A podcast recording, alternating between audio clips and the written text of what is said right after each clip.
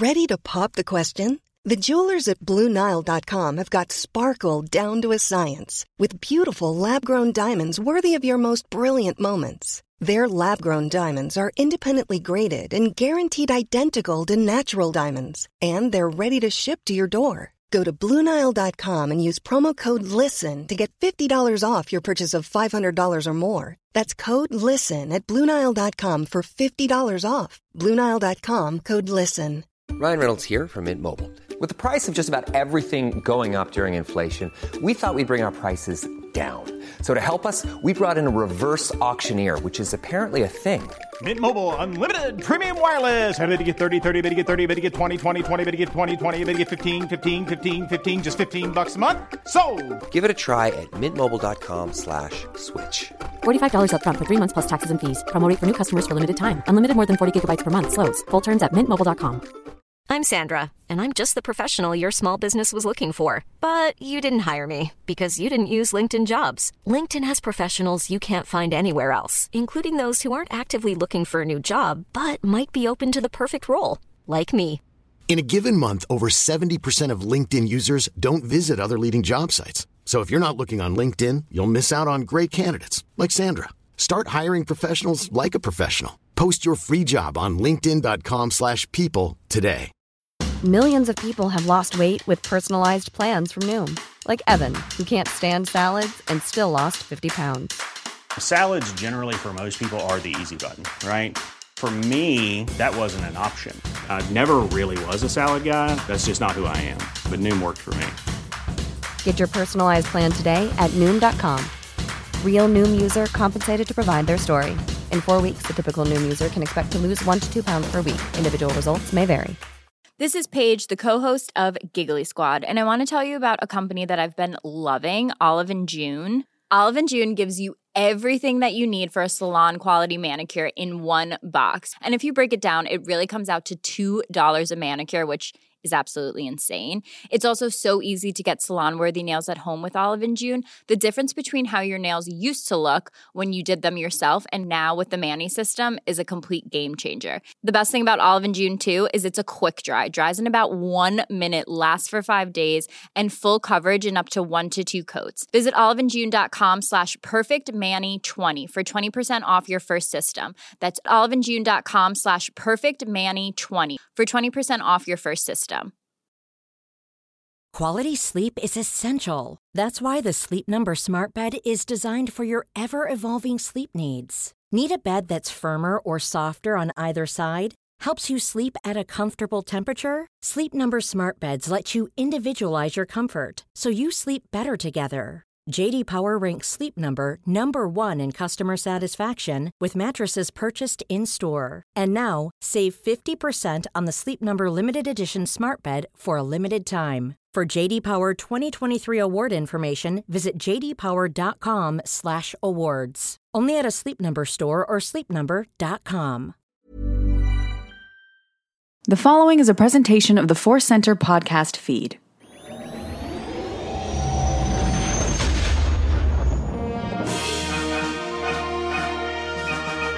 The center of the galaxy, this is the Force Center podcast feed. I'm Ken Napzok. And I'm Joseph Scrimshaw. And we are here to talk about the new and the old in The Force Awakens as our road to the rise of Skywalker, our own Force Center road. The journey has begun. We're going to get to episode nine. We got some deep topics planned. The Reylo one last week, Joseph, one of, one of my personal favorite shows we did. And uh, uh, we're here to dive even deeper into things that'll get you ready for the movie. That's right. We're going to talk about all this stuff that uh, I think fans think about, I think creators think about, theme, plot, details, the fun aesthetic stuff, and uh, the deep thematic stuff that uh, that makes it cool, extra cool when the cool lightsabers come out. We yeah, yeah. The, you need the deep themes to get to the cool. it's all here, and we got of course news. We're going to dive into that. I mean. I think I was driving away, or, or no, last week we recorded in my in my studio, right? So I think you were driving away, sir. Yes. When suddenly things started to break related Yes. to Dan and David. Yeah, we knew the Mandalorian trailer was going to come out, and like Right. I got, I went and picked up my wife from work. We got our food. We got some Chipotle just to let you into our lives. Nice. We sat down on the couch to watch something, and I was like, "I'll check my phone one more." Dan and Dave, God! and it's like, yeah, just a pile of Star Wars news on Mondays, and this Yeah. Monday is no different. No different, and I'm sure by the time we drive away uh, today, something else will drop. uh, before we get into all that, we do want to remind you that today's podcast is brought to you by Audible. Get a free audiobook download and a 30-day free trial at audibletrial.com slash Center.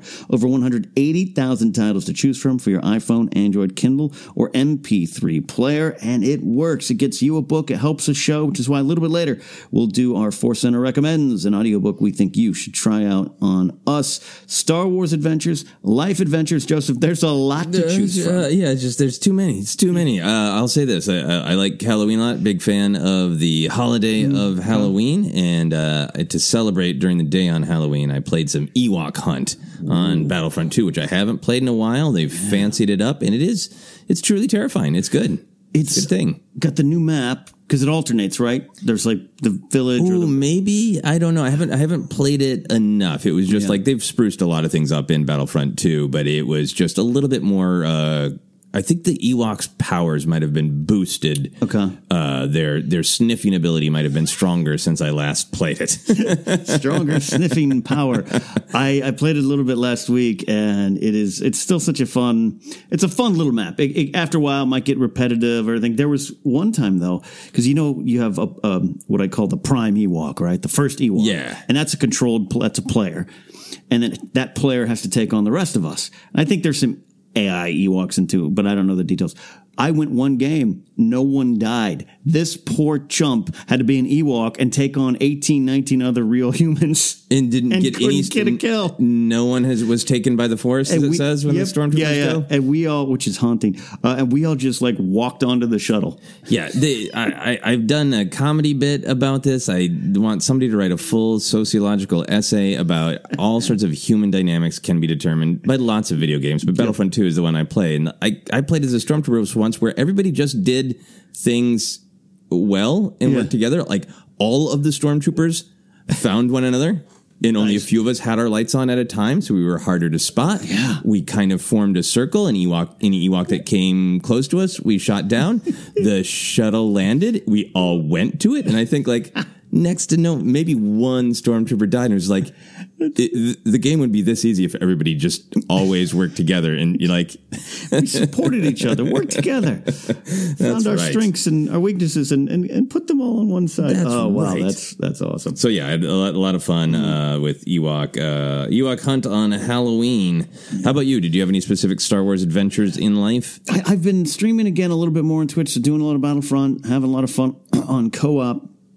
Um, even though after I, I was reminded it was AI and I, my accomplishments don't mean as much, um, it's been just a lot of fun. And again, there's a, there's a lesson in do you work with the three other humans with you? Yes. And, or do you just ignore them? And I, I alternate.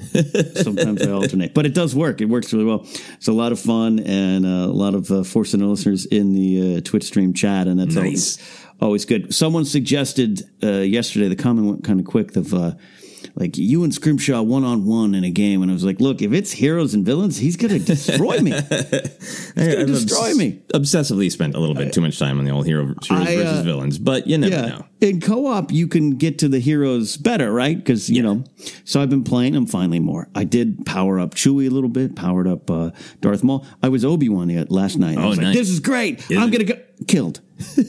Not didn't get one snippy comment off before I You was gotta killed. play tactically, even as the Jedi. That's what's great about the uh, the co-op. So that was uh, that was my Star Wars adventure, li- I- life adventure. I had my 25th high school reunion. Ooh, That's always fun when when people you know you do the old catch up. And I've gone to my 10th and my 20th, and I, I, they're great. They're a lot of fun. I I I I, I don't have a, a cynical attitude towards them. It's but it's wonderfully awkward. Oh, yeah. like it's wonderfully really weird. Um, so you try to explain what you're doing, and you basically just have to say. Eh, basically, my job is I talk about Star Wars. and to some people who maybe been following me on Facebook or something, they're like, "Oh yeah, yeah, I listen or see." Or Yeah. there's a lot of blank stares. Though. Like, how is that a job though? yeah, I mean, there's some like uh, my my mom in particular. Sometimes when we have our checkup calls, uh, she uh, she asks me what I'm doing, and I'm like, you know, I have to explain the 21st century to you before you can understand. Like, yeah. she she doesn't know the difference between text and tweet. Like, Yeah. you know, it's it's a whole thing. Well, when someone in their early 40s asks you, so like, how do I get podcasts? I'm you're lost. I can't. I we're just they we're gonna have to move on from that part of the conversation. Yeah, uh, they, yeah, they're available uh, at the corner drugstore. Yes. yeah, you can buy a card, They're like credit cards. Uh, we should touch briefly, I think, on the Mando trailer because that dropped Yes. last uh, Monday, and I don't think we need to do like a full breakdown because it was a lot of reused footage. Reused, yeah. But was there anything about the over any new shot or anything about the overall spirit of it that grabbed you? Uh, not nothing too nothing too different other than I'm just really solidly excited about it. Yeah. Um, I'm trying. I am trying to remember. There was something I like a little. I like that the Quarren shot back, and that hadn't been revealed in the other. Clips. Yeah, that he tagged him in the uh, Yeah. shoulder armor there. Yeah, I, I like something about that. I just find it fascinating. The the the Werner Herzog VO. it's amazing. It's great. He's he's clearly. I don't anticipate him being in the show much past this scene. No, I mean you and I were texting Yeah. back and forth about that might be his only scene. We Yeah. might get a Werner Herzog action figure eventually that has like sitting at desk action. That would be awesome. You pull the string and he says best in the parsec. Parsec. but I, I, I, other than I am really excited, and we're going to talk a little bit about more of the news that dropped today, Amando. That uh, got me even more excited than than I would think. But yeah, you. yeah, yeah. I think uh, I, I continue to like the tone. I really like his his line, but bounty hunting is a complicated profession, which we've seen before. Yeah. But it hints that look, we're going to get all of this awesome action. Mando fighting stormtroopers, fighting Trandosians, cutting Quarren in half with doors, endless cool visuals and fights. But th- that bounty hunting is a complicated profession, and in particular, that line about your people have suffered. That's Yeah. what makes me feel like um, the that that it's going to have meat on its bones, Right. as well as being just surface level awesome Star Wars visuals.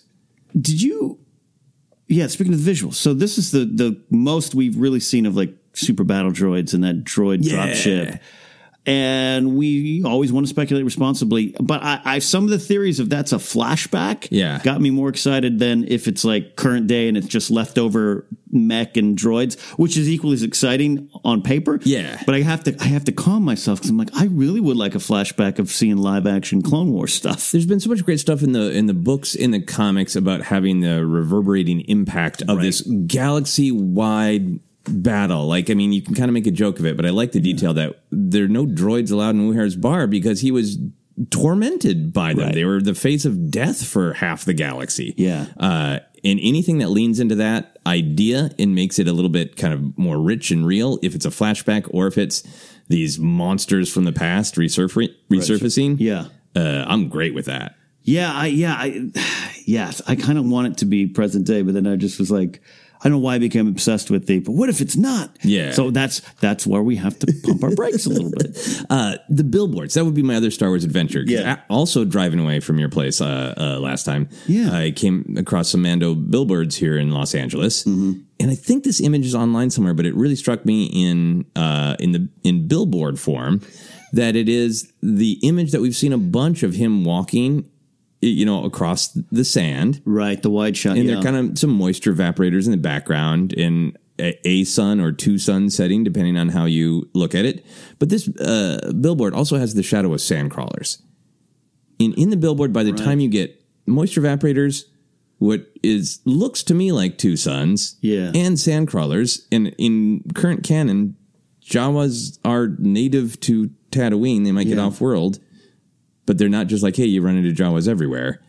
It- it's starting to feel like that's a billboard for the Mando walking on Tatooine. yeah, and I, I, when you text me that, I had I did that like, oh yeah, they said that. No, wait, no, they Did didn't. no, they didn't. Maybe they did. Uh, I don't know. Yeah. Um, uh, Starkiller Base is Ilum. Uh, you know, like so. I and someone out there listening, you might have some more updated information. Uh, we'd love to see it. Um, yeah. Yeah. I- The only thing I've heard this is a this is a behind the scenes whisper of a rumor is that to save money, a lot of the things were planned in a, like Kenobi, um, that that that dropped Mos Eisley project, and this might have all been reusing some of the same sets yeah, and backdrops. yeah. that's not confirmed. I'm not saying it is confirmed. It's just one of those uh, water cooler conversations I was a part of once. So that tracks. That makes sense. Yeah. It's not unlimited money in Disney. Uh, some's got to go to Bob's cars. So uh, I, I make, I like this idea. Yeah, yeah. Do you know? I know there have been spoilers floating around. Have you heard some of the spoilers yourself? Yes, at the Okay. reunion. Okay. So I don't. I won't say it. But At your high school reunion? At my high school reunion. well, it's my friend. It's my friend Joel Joel Trudgeon, who's I, I moved down here with. He's actually a film professor at Cal State Northridge. Cool. Uh, and and works at Valley College too. Um, and uh, a big. He's the one we grew up talking Star Wars the most with each other. So he's a big fan. Loves the sequel trilogy stuff. Uh, he just told me, uh, you know, he, he was confused. He didn't even know it was a spoiler. He told me something, and I had seen someone had sent me a picture of the same thing. Ooh. When I say sent, God bless him. Some some of our listeners will be like, "Hey, what do you think about this?" And I'm like, "I didn't, I didn't want to see that. I didn't want to see that." Yeah. But he, so, but when they sent me that picture, I thought, "Oh, that's got to be, that can't be what it is." Yeah. Well, he saw the same thing at a store Okay. and it's a toy spoiler. I'll just say that. And uh, he said, "Hey," uh, and I was- in my head, I was like, "Uh oh, Okay. I think that's a thing." Interesting. And- so a little bit more character based. Yeah, it would be. It's interesting. Yeah. Okay, because I've heard the rumblings of there's a big spoiler for the Star Wars galaxy in the in the first episode, and I have Yeah. made the choice not to click on any of those links. Some of our listeners probably do, and are like, "I know exactly what it is." Sure. I've made that choice. I don't. There's something about this trailer that made me think. I wonder if the Empire just wiped out Mandalore. Not you know, not the Death Star blew up the planet, but you know, the planet was already ravaged by the war. They live in the bubble cities. Yeah. The Mandalore are a proud people, and the last we left off with rebels, they were gonna fight back. And that to me seems like would be an interesting canon thing. If it's part of it is he's the Mandalorian, because there aren't many left, because the Empire just dropped gas into the domes and just I euthanized Mandalore. hot damn. I think uh, I think you might be right. Because uh, even with what uh, Nick Nolte's uh, uh, Nolte not uh, said, uh, I know he has a name. We're going to go through that news. Yeah, but I haven't seen you know Ma- Mandal- a Mandalorian. You know that we hear that you know it's, Yeah. it is kind of and we want to know what happened to him, and that could be really interesting. Going back to even to Herzog's uh, thing. Yeah, of like your people have suffered, you know, and even like, hey, this Beskar is really rare because, Because? it got melted down. Could imagine while uh, you know the events of New Hope and Empire and Return of Jedi going on that Right. uh, Palpatine's like, can we go get rid of those people? Yeah, like hey, you know, we, we took care of the Night Sisters because they were the threat. Mandos, Yeah, go get them. Mandos are kind of good at standing up Also- uh, and fighting. Yeah, yeah, exactly. Tactically, real, like real good fighters. Yeah. I can't have them. Jo- uh, Gar Saxon joined us, and it was beneficial. Yeah. uh, we. I can't have uh, you know Bo Katan now leading, joining the rebellion. Yeah, I can't have that. yeah. Bo Katan plus Bail and or you know Bail Yeah. Organa. Nope. I like that. Yeah, so it'd be interesting. We don't get into interesting. we don't get into those straight out predictions a while ago, and I, I don't know if you're putting it down on paper in the Joseph Scrimshaw Gosh, prediction chat. Who knows? Uh, yeah, like I said, a lot of people have probably read that article and just know, like, yeah, yes, of course that's true, or no, of course it's not. So, Well, look, quickly before I, this is this is going to be a five hour show. Uh, buckle up. Uh, no, um, are you close to the muting words point? Not for any negative, like ah, muting words, but just like I want to start enjoying some of this, even though we have to discuss some of it here on the show. yeah, no, I don't. I don't like getting to the point of muting words because I Hmm. feel like then I, I miss uh, good engagement. I, I did a. Sometimes I click on uh, conversations under uh, specific tweets, Okay. even when I know that there's going to be some things like Obi Wan looking in the holovids that only I'll only find pain there. Um, and and I got I went into one for episode nine and somebody had an alleged spoiler, which may or may not be true. And that was just like, all right, I like looking at things to take the temperature of the discussion. Yeah. But I probably need to back off on some of that. That's fair. That's fair. I, I like I said, I don't mean it in like a negative sense. I just like I want to keep that little piece of enjoyment. Um, Yeah. and I'm getting close to that point. Yeah. because I think we might have seen the same episode nine. The problem is I have to type the word Star Wars news into the Google machine, and that always brings Yeah. up not news people, but, But rumors. some Yeah. PA. Yeah. Anyways, uh, question for another time. Yeah, very exciting stuff. We're going to also check in on Star Wars Resistance, episode five. The Engineer was uh, this weekend. I did get a chance to watch it. Uh, this was uh, probably my favorite one so far. Yeah. They've all been pretty solid. Yeah. But I just liked uh, what was going on here. Yeah, I feel like they've been escalating uh, in in a really great way. I like they getting a little bit deeper on Neeku, mm-hmm. and honestly making Kaz a, uh adding to I think what is already a well rounded character by going like that that little scene where Neeku's like Kaz always talks about.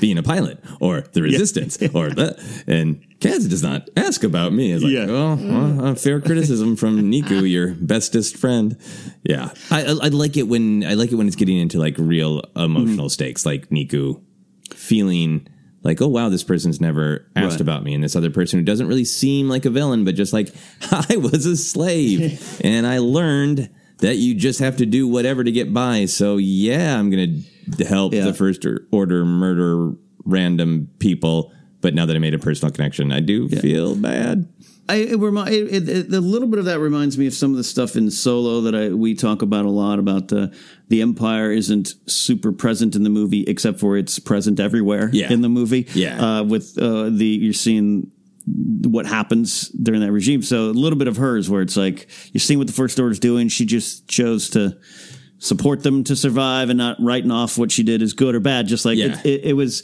It, it, it went from a cute little. Uh, the episode started, and I was like, "Oh, Neeku's going to get a girlfriend or something," and it went a lot deeper than that. Yep. To their credit, which is why I don't write the show. Um, so I liked it. yeah, Neeku almost gets a girlfriend and everyone almost gets murdered and of course, it had a great uh, Opipid moment. Oh my god, yes, I screamed in joy. the old finally got the closet unlocked and got his tools back. I want that Opipid supercut when the show wraps Oh, up. man. Black Series O Anyway, We're going to go into Star Wars news. There is a lot to dive into. Uh, this is. Uh, we're just going to do it. All right, this one, this one's been going around, and Joseph, we felt, uh, uh, you know, specifically, I'll say you, you, you had a great point of like, let's let's address this one, Yeah. uh, because Anthony Daniels has got his book coming out. all right? Yeah. the life and times of the Protocol Droid. All right, I forget what it's called.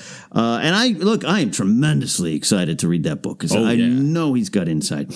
And we we kind of occasionally here in Force Center tease Anthony Anthony Daniels, but do not think I don't really love his his contributions to this. Oh, yeah. franchise. Uh, he could just be a little. He could be a little. C three PO at times. uh, he can be salty. Yeah. It can be salty. So there's some stuff coming out. The headlines read that Anthony Daniels is disappointed uh, with the sequel trilogy or the new movies, and we wanted to dig kind of below the surface on that, Joseph. There, Yeah, because I I, I kind of saw over the weekend there was bubbling, and I got a couple of tweets from people of like, "Hey, there's this discourse is forming where everybody is grabbing on to this article and reading what they want out of it, and also just reading the headline, which is I think a thing that's happening more and more." Uh, that Yeah. we should be cautioned about as Star Wars fans and members of society. uh, so yeah, I think what was interesting about it is he says some some negative things uh, that one can interpret different ways, and he says some positive things. Yeah. And the people who who want this to just be evidence that even the actors involved in the sequel trilogy don't like it are ignoring the parts at the end where he talks about how episode 9 is great Yeah. and how fans shouldn't be toxic. yeah, yeah, and we've seen similar things. Uh, Daisy Ridley recently, uh, even Game of Thrones season eight. Emilia Clarke had some things of like, no, all right, fine, yeah, I, I get why you're why you're disappointed, but and then that but gets left off every conversation. yeah, yeah. So should we? I guess we should just read directly what he said. Right? Yeah, That's yeah. Fair. That's fair. Do you, you want to take a stab? on Sure, sure. So in in the critical part, uh, he says in these new movies, I have felt like a table decoration, and that is difficult because I recognize this character C-3PO is worth so much more, but I understand it as a whole film, not a feature about C-3PO. All right. So that I, I think that's fair to interpret that as negative. That is fair to say. but I, I think for me, I you know I I've done a, a ton of acting. I've Mm-hmm. done acting in things where I am not the main character. I've written and directed my own things. This is a standard thing Mm-hmm. for an actor known to be a little salty to say. I don't. To me, that doesn't read as like an incisive understanding of exactly why, on a script and directing level, the films are poor. This is, I wish I was in it more, which you can find almost any actor to say that about. You can find somebody in a, doing a butter commercial Yeah. saying, I wish this was more about my character. Yeah, or- it's not to me a big statement Yeah. uh, or analysis of the films. It's just an actor saying, Yeah. Be cool if I was in it more. They, they cut out an entire scene of me eating butter. right? I mean, w- Yeah. what, what is your take on that? It's exactly it's exactly that. It's it's is it's there's some truth in it, and I think you're going to glom onto the truth. In these new movies, I felt like a table decoration. There's no denying that R two and C-3PO have been more in the background in this series. Though I'd argue in the Last Jedi, he's there a lot. get some cool. I mean, I think that line in his his entrance in the Force Awakens is one of the best C-3PO moments for me, hands down. Absolutely. Uh, and we're going to talk the our main topic when we ever get to it is going to be the new and the old in the Force Awakens, and this is a part of it. Is it's a Mm-hmm. balancing act of the sequel trilogy to honor the characters that came before while also introducing Yeah. new ones. So yeah, Yeah. of course, there's going to be a little less uh, 3PO. Yeah, but I mean, he he says, uh, you know, see, recognize the character C-3PO is worth so much more.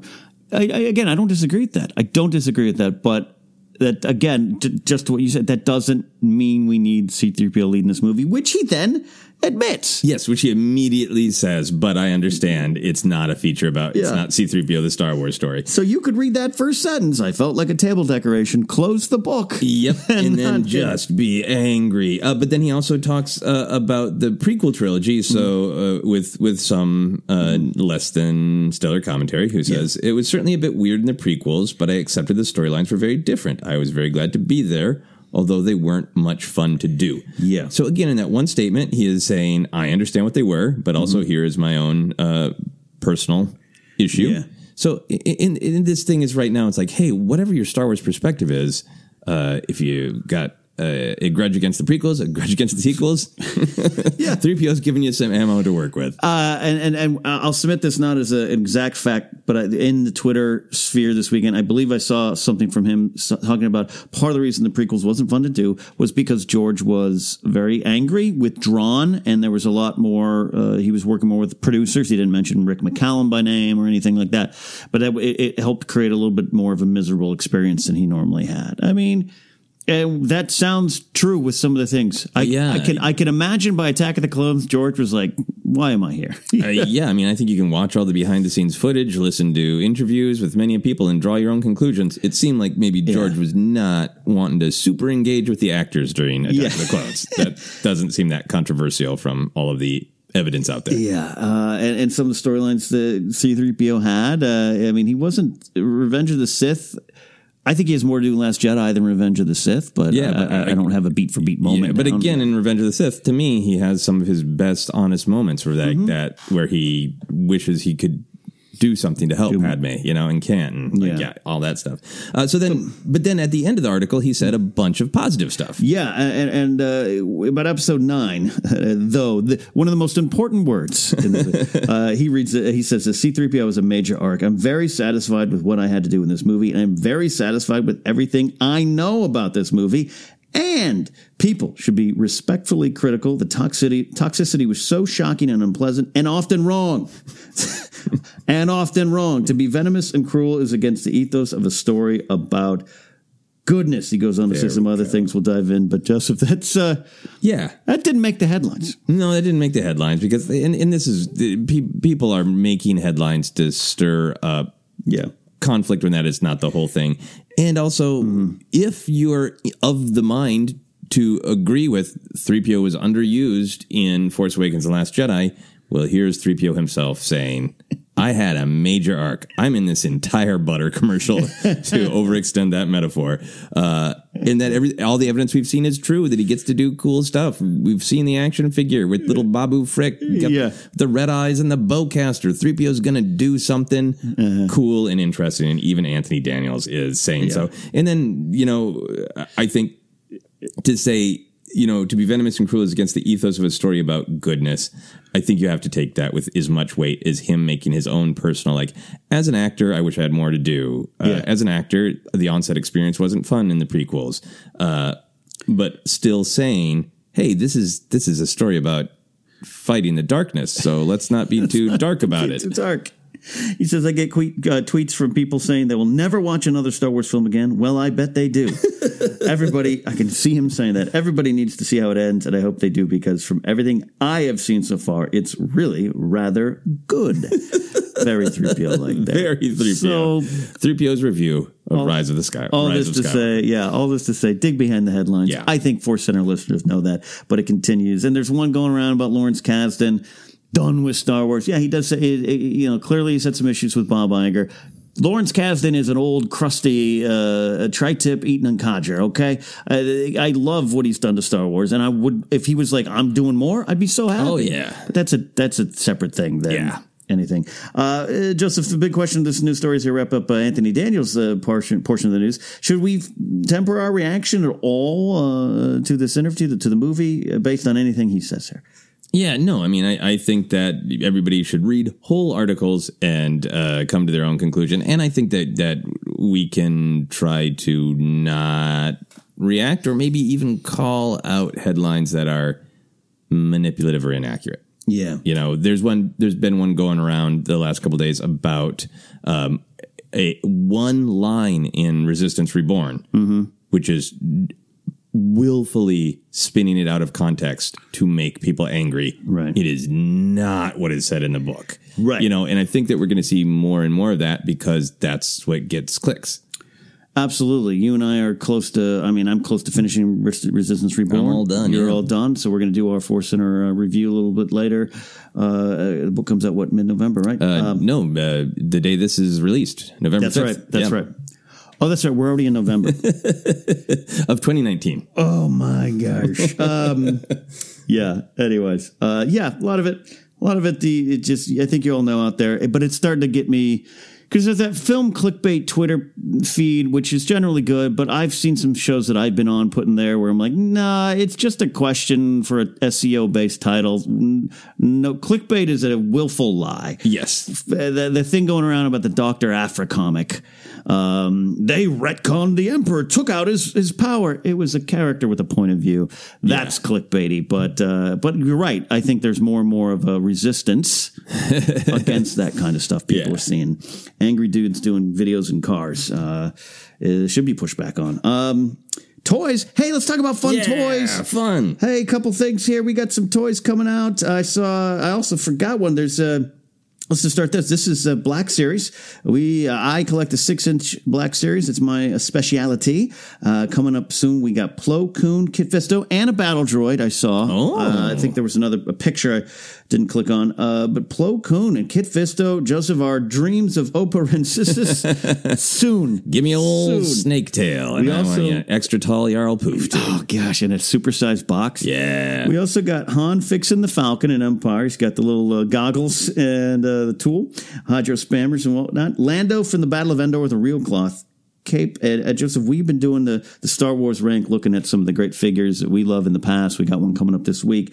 I, we've talked about this before, but why do we love these specific figures? I'm looking at Han with the goggles. I'm like, I gotta have that. Well, the, and these are three and three quarter vintage. Those are the vintage ones, right? yes, yeah, yeah, yes. So Han fixing the Falcon, Lando uh, from Battle of Endor, a couple other like Yeah, a, yeah. a clone trooper where you can take the helmet off. Right, right, More right. vintage stuff coming. I, yeah, I think the specificity is uh, especially if you uh, grew up. With the original line, that was that was kind of the game of like, ooh, they put out how many costumes are they going to wear in the movie? So Right. how many different figures am I going to get? And it's just been a tradition through the years of making hyper specific figures.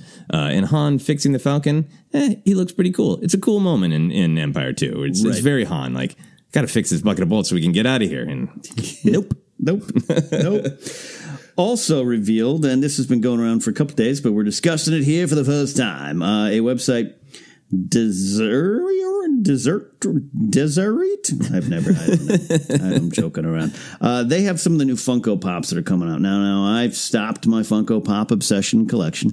Just ran out of time room, money, uh, all of it. Uh, but I am intrigued by some of these. We have got uh, Kylo, we got the Rise of Skywalker Kylo, we got Red Eyes 3PO, we got uh, Darth Vader electronic pop. We got a lot of cool things, but the highlight we got Knights of Ren, all of them. Bob, Ted, Phil, Carol, Alice, they're all there, and then uh, we've got Dark Rey. Yeah. Dark Rey. So, but here's here's the thing.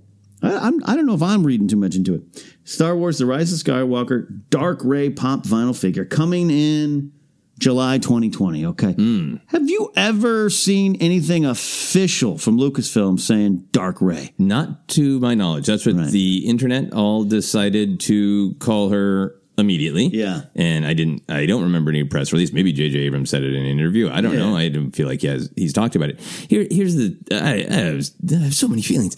Um I think that it, it is amazing to see the power of the pop, right? Yes. To be like Power of the pop. there's only a few for the vintage three and three quarter and honestly the black series Mm-hmm. there are only a few rise of the skywalker specific figures Right. and what they're releasing for next is some prequel jedi awesome some Yeah. characters from the original trilogy all awesome and maybe more rise of skywalker figures will be coming but to get things as cool as dark Rey Mm-hmm. and all of the Knights of Ren, which the Knights of Ren are born action figures, Yeah. to come out uh, at least be revealed first Yeah. as pops really puts the uh, the toy market in perspective that Funko Pops rule for anybody Yeah. who wants all of wants to collect them all. Yeah, and and harkens back to your wonderful story of uh, getting a, uh, uh, black clothed Luke Skywalker as a as a like a preview of the movie back in the day in Kenner. Right? Yeah. you know, like oh, that's what he's going to be in the That's in the, in the, in the. Jedi picture. Yeah.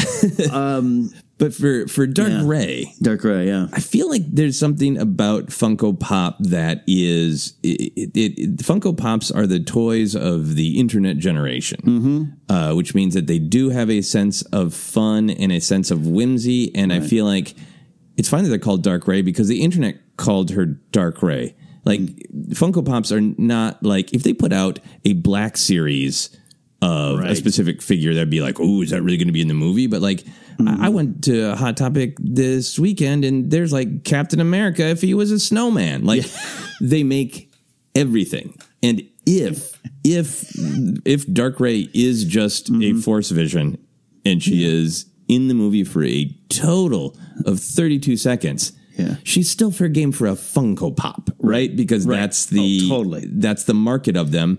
That honestly, I feel like if Lucasfilm licensed it and people just made a meme of Rey, yeah, like they'd put out meme Rey meme Rey as a as a Funko Pop, right? Because that's kind of the spirit of it. Because uh, it's it's Absolutely. about it's about the fan engagement with all the characters. I mean, going to the Game of Thrones Funko Pops, which are always after the season that they, you know, it's always like you get like last, so there's not like a preview of what's coming, uh, or, or wasn't during the show's run. But yeah, you talk about the whimsy. It's a it's a weird whimsy, but like headless Ned Stark, the one that comes off and has a bloody neck stump, uh, one one the giant with all the arrows shot at him from Ramsay Bolton. Oh, like, yeah. So it's whimsy in a weird like. Hey, you're fans of this stuff, right? Remember when that giant got an arrow in the eye? Collect them all. Collect all the arrows. And didn't they uh, put out a series of all of the contenders for the throne that Yes. came with a throne? Yes. Like, and they're still on. Like, you can walk through Target and go, "Ah, I wish that person ended up on the throne. They didn't win. They haven't made a melted throne yet. It's like an air card. Yeah. yeah.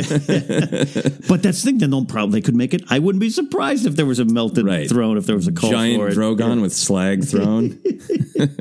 So yeah, you're right. Yeah, yeah. I don't take this as uh, one of the questions we were going to have for the story is like, you know, should we look into this and everything? And I, I think you're right. Even if this is 100 percent official, I, I think it is. I just have, you know, it's hard. It is hard to tell on the internet these days. Yeah. You're- I'm reading this website. I don't know this website. Um, I've gotten in trouble before for making fun of websites because I just don't know them. But there's thousands of them. But but. This could be some weird German toy store leak. Yeah. This could be this that. But other times, a lot of times, it turns out to be true. Um, even if it's it, this is what it's going to be dark gray yeah i don't i don't read into it too much yet yeah. but you're right 32 seconds Yeah. And, and if it is 32 seconds, it's freaking cool look. want and. I want the vintage three and three quarter of Dark Rey as well. You know, we've, uh, we've Hmm. talked about that. They're great action figures of split seconds of film. Yeah. And, uh, and I want more of them. we got uh, speaking of more, we got more Bob Iger. so Iger a while ago, remember he talked about, hey, you know, we introduced too much Star Wars in the market and uh, the solo release, a little bit on me. Uh, Bob is an interesting character. Having finished reading his book, uh, there's a lot I like about him. A lot of him, he's just a, a typical CEO. But but you know, I, I, I, there's some something about Bob I like. I don't know, but he he he kind of clarified this and this comes out at a weird time in conjunction with the story we're going to talk about next. I'm reading from Cinema, Cinema Blend's kind of summary of an interview on BBC, but I'm just going to read these two Bob Iger quotes and then we'll get into it here. Um, he says, I have said publicly that we made and released too many Star Wars films over a short period of time. I have not said that they were disappointing in any way. I have not said that I'm disappointed in their performance. I just think there's something so spe- special about a Star Wars film, and less is more. A lot of people are taking just that part and making that their headline.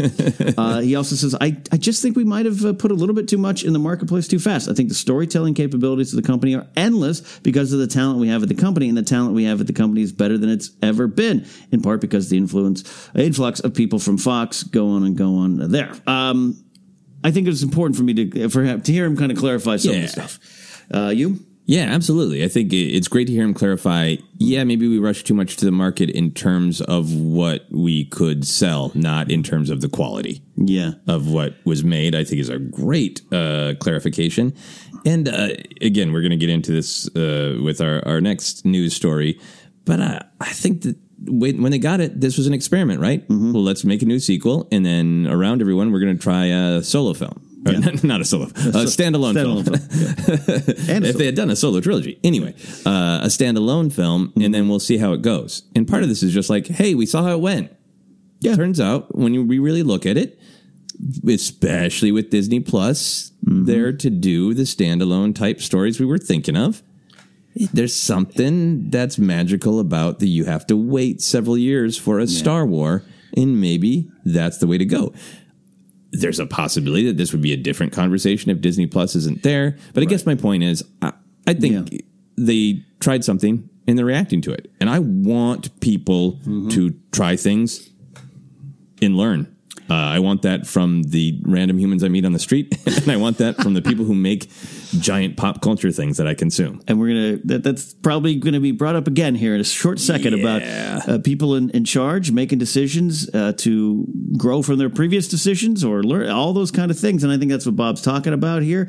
Uh, he's he's at times candid as best he can be about some of his mistakes. It's kind of some pops up in his book a lot, but goes in there. But uh, I don't think any of us disagree that Star Wars is special. I, I we we here don't really go for the direct comparison to MCU, uh, but in this case, it's them doing two three years two movies a year is totally different vibe and feel to me. Absolutely, yeah. it, it is Star Wars is special, and I was pushing back on the two a year idea that was floating around back in the day, yeah. 2012 to 15 range. Just only because of that, like you know, I like the like it, it, patience is a good thing to learn. Anticipation's a fun thing to have around. So uh, I, I, agree with Bob on that. Generally, yeah. I think we all do. Yeah, I think so too. Yeah, and I think I would be bummed if it weren't for Disney Plus. Do you think Disney Plus is going to change that special field? Oh, we've had these discussions. We'll continue to have them. We're talk. We're excited about Mandalorian. Do you think come I won't say Rise of Skywalker because yeah. I think it's too close and it's too exciting. But after getting used to Kenobi, Cassian Andor, uh, you know, uh, Gina Carano Variety Hour, I yeah. don't care. Uh, and then 2022 walks comes around and we go into that theater and we're going to be like, Hey, hey, it's just a big screen version of that TV show we've been watching. no, I think it's gonna. I think Disney Plus being there is gonna help because I think it mm. will keep Star Wars alive for the people who are a little bit more deep dive, maybe right. even draw in more general public, more younger people. Mm-hmm. So then I think, I, I think the way the movies are going right now is they have to be events. Yeah. And I think this only makes it more of an event because it's, it's something true. that you get a little bit of on your screen Mm. But then you get to go, it's not just a big screen, it's an event. That's what right. everybody's doing that day. You're mm-hmm. seeing it with people. You are all laughing, cheering, reacting at the same time. And that's what has that's part of the success of the MCU is even though there's a lot of them, mm-hmm. for most of the theater going the people who go to see them, they're events, they're mm-hmm. celebrations. And I think by mm-hmm. slowing down on the movies, I think that they're going to feel like celebrations again.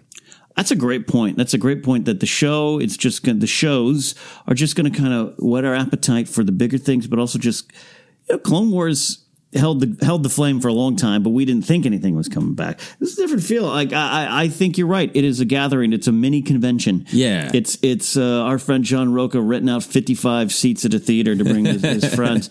Yeah, that won't go away. Yeah. If anything, it, it'll it'll will emerge from our houses, look at the sun, ah, and be like, let's go celebrate Star Wars. Yeah, in a way, it almost feels like saying, "Hey, do you think Lady Gaga is going to hurt her concerts by releasing albums?" Like, no, you enjoy a product at home, and then Yeah. you go and celebrate it. Yeah. in a big venue with other people. Uh, you know, I'll throw in my sports side too. They're putting baseball on the radio. No one's going to want to leave their house. Yeah, Yeah, you're right. And, and more Star Wars is good. But again, overall, I do understand where Bob's coming from, and I think they're helping to keep that special feel uh, going strong. All right, to the main event we go. Oh, take a breath. The Here we go. saga of Dan and David. He does not like to be called Dave. I recently learned in some article I was reading. Um, the saga of Dan and Dave. DB Weiss, uh, David Benioff. These are names. Uh, were, uh, they're in the news a lot last year. it's been it's been interesting. And, and this one, so they exit literally after Joseph and I uh, I, I record and I Yep. uh, load the episode into Anchor and say, all right, I'm going to go watch some baseball or football or something. My Dolphins were playing that night. I got some food. Darn it. Um, ah, Joseph, there's just we should just uh, roll up sleeves and dive in. I, I- what's what was your initial reaction to this news? Um, my initial reaction is not shock. Um, because of a, a lot of different factors. I think for my, I'll give my personal take. Personal. Uh, I'm, I'm just me as a Star Wars fan. Okay. I really like Game of Thrones. I think they, uh, I didn't think they did an amazing adaptation and knocked it out of the park. For me, it did go a little off the wheels once they ran out of uh, of of book material. Sure. I feel like I like where the show ended up, but I did feel a little rushed on how they got there. Mm-hmm. And I think that they have done to me some things that are tone deaf when it comes to uh, diversity. Mm-hmm. And I think all of those, I agree with those critiques. Yeah. But I'm still like, I really like Game of Thrones. I really like their work. That said, that 2022 film, Star Wars film, whatever it's going to be, is not just another Star Wars film. It is a total relaunch mm-hmm. of what Star Wars is. Is. And there's a part of me that, regardless of how, how I feel about Benioff and Weiss, the fact that fandom is very vocally divided mm-hmm. just brings so much baggage to 2022, which could be just a breath of fresh air. Yeah. Now, I love Rian Johnson mm-hmm. and uh, is a writer and director, and I want to see his work too. Mm-hmm. But it, if it gets announced that he's doing the next trilogy and it's 2022, Yeah. There's going to be a little bit of that too because there's a lot of uh, energy there. Yes. um, so the, a part of me feels like, boy, it'd be great if 2022 was just that launch of the new Star Wars trilogy, the new Star Wars era in the big theater was somebody who had nothing of the old attached to them and it was all new. We're we're we're we we end up at the same spot there. That's that's where my take. Uh, we, we, we were texting, and I just have a little bit of uh, relief. Meaning, I, I I obviously love Game of Thrones, and uh, you know can pick apart some of the things that I didn't like uh, later on, but overall, I just love it. Uh, that that don't even want to get into the the Austin Film Festival panel they were on. It, they didn't say anything I hadn't heard them say before, and suddenly it was I was watching it in real time, and, and and that is the point of whether or not you can dive into things they said in that and what it was and this. But I was just like, I just kind of want to move past this. Uh, I don't. They, they could be uh, announcing we're just the executive producers. We walked by the office of the new Star Wars film, but it was gonna that would, that would create conversations. Um, not not all bad conversations, by the way, but like I just was like kind of like what you just said, like. Now, I think we both would agree, be very happy with Rian picking up the mantle. We don't know what's going on. Uh, we'll figure that out. Uh, but I understand, I very much understand where you're coming from. There is Yeah. just kind of a point where you just kind of want to, like, uh, all right, maybe we all could just go. Rian can do twenty twenty four, you know. But like, and and we, I know the Feige thing's hand, ha- hanging over this whole Yeah, thing. and So overall, I, I think we're in the same spot. Yeah. So I, in a way, I was relieved to just not have to have as a part of Star Wars the Benioff and Weiss Game of Thrones debate. Yeah. for three years. You sent out a tweet. I'm going to paraphrase your tweet, and I don't know specifically what you were referencing, but you said something about uh, the. Uh, I'm just paraphrasing. Your tweet was about you know the conversation about Game of Thrones. It's still go the cultural conversation. I just want, and that's where I am. Just even as a fan, again, not that some of the questions raised aren't good questions to Yeah. raise, but after a while, like I ha- I have in season eight, I viciously muted every word to Game of Thrones because I just wanted to watch the show. Yeah. That as I did in 2011, where I had no podcast and I had no that I could just watch it. Um, I'm kind of in that. I'm like, you know, and it isn't just about Last Jedi. It isn't just about Ryan Jones. It's just about the kind of the world we live in now, where I'm like. I just kind of maybe yeah, with someone else at the helm, we can go into 2022 with a little less of those conversations. New ones will pop up. Yeah. in, in, in terms of bad news for me too, uh, or challenging news, uh, we're going to get into all of the different Yeah. re- uh, reporting and theories. Benioff and Weiss, an- Weiss announced Yes. that this was their choice, Yes. and uh, apparently no one is No taking one that, taking at, at face value. Yeah. uh, I think that there is some merit there, but it, it, I, I think a big thing is like, hey, if you are a hardcore fan of Benioff and Weiss and Game of Thrones, welcome to their world on Netflix. Yeah. Like I I think if you're upset about this, Mm-hmm. eh, it, it's a bummer that you don't get to see their Star Wars, but they're doing pretty great. They're doing all right. Two hundred million dollars, dude, Yeah. to make uh make uh whatever they want on Netflix in comparative peace. Yes. Right? Because streaming stuff does not get examined yet. Yeah. i- i- Is critically Uh, yeah. as big picture releases do. Yeah. Same reason I'm happy that some of the Star Wars stuff is on Disney Plus. Is like Right. buy it or don't. Even if you ha- have it, watch it or don't. It's not necessarily bumping other things because Yeah. there's we have this flood of content right now. That's a great point. So like, hey, uh, Benioff and Weiss, if you're, you're fans of them, you're going to get to see a bunch of new stuff, Yeah. Yeah, there's uh, and I hope it's great. Yeah, and we're gonna yeah as we start to look at it, it's so interesting the different styles of breaking the story and everything, and and and I'll, I'll confess this, I love this stuff. I I have grown up with the Late Shift by Bill Carter being one of my favorite books. That's the that's Carson retiring and Letterman and Leno fighting for a spot. Leno hiding in the closet. Right? Leno Hayden and Warren. I love that stuff. I love the follow up about the, the Conan days, you know, the war, the battle for late night, war for late night. Uh, the, the unauthorized book about the first five years of Saturday Night Live uh, is amazing. Like I love that stuff, and I love all this stuff too. I just don't think I publicly love it as much because it's somehow being used as film criticism. Yeah, And that drives me insane. Yeah. Where a decision that Kathleen Kennedy makes behind the scenes that you have no information on, suddenly you point to and go, see, that's why the first act of Solo sucked. You don't know anything. Though what that hap- what happens fascinates me to no end. absolutely. And I loved come coming to Force Center have this conversation with you where I can kind of say, this is crazy stuff. yeah, it's like absolutely. but it doesn't take away from any of the films to me, you know? Yeah, absolutely. And, and and I think there's. Do you want to go through some of the different Yeah. reporting and, and see what we how, how we feel about those? I, I think we should. The first one that kind well, I don't know what the first one was. I, I actually think the Hollywood. I don't know.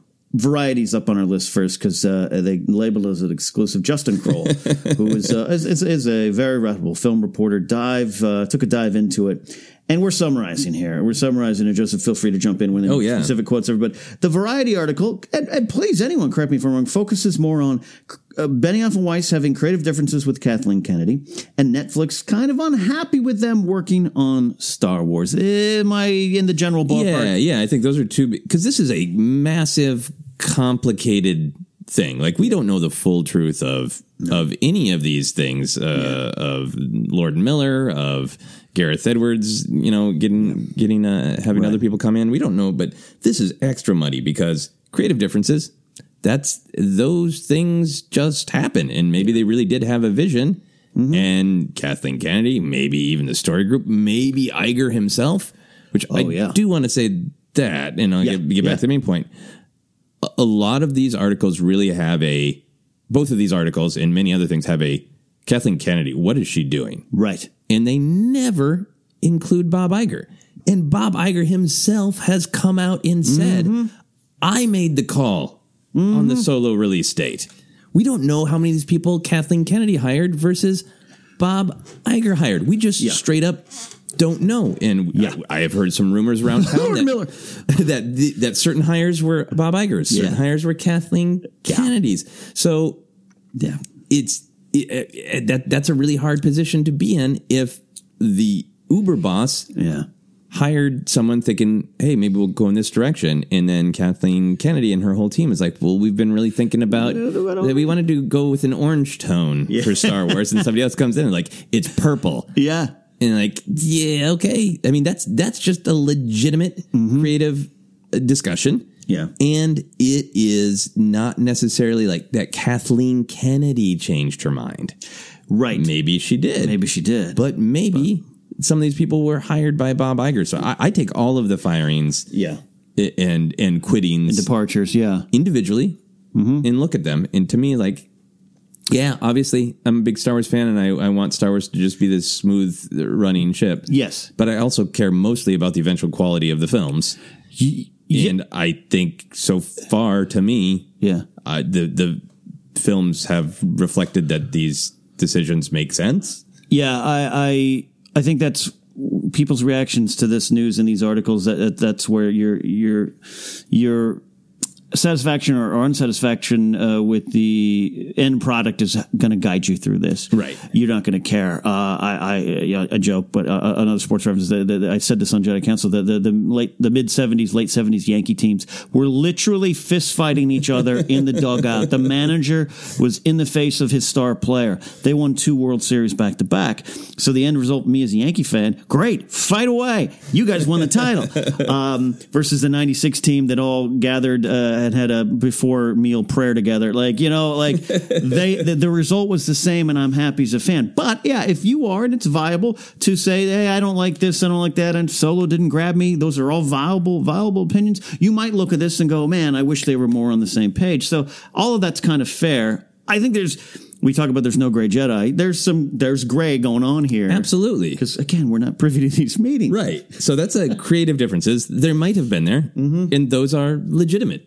Yeah. But then you get into the Netflix thing is just a huge like it, the the Netflix thing for me. Mm-hmm. A part of it is like you're standing in a room going, who who murdered this person, and then you ask the person who's holding two bloody knives, who murdered this person, and it's Netflix going.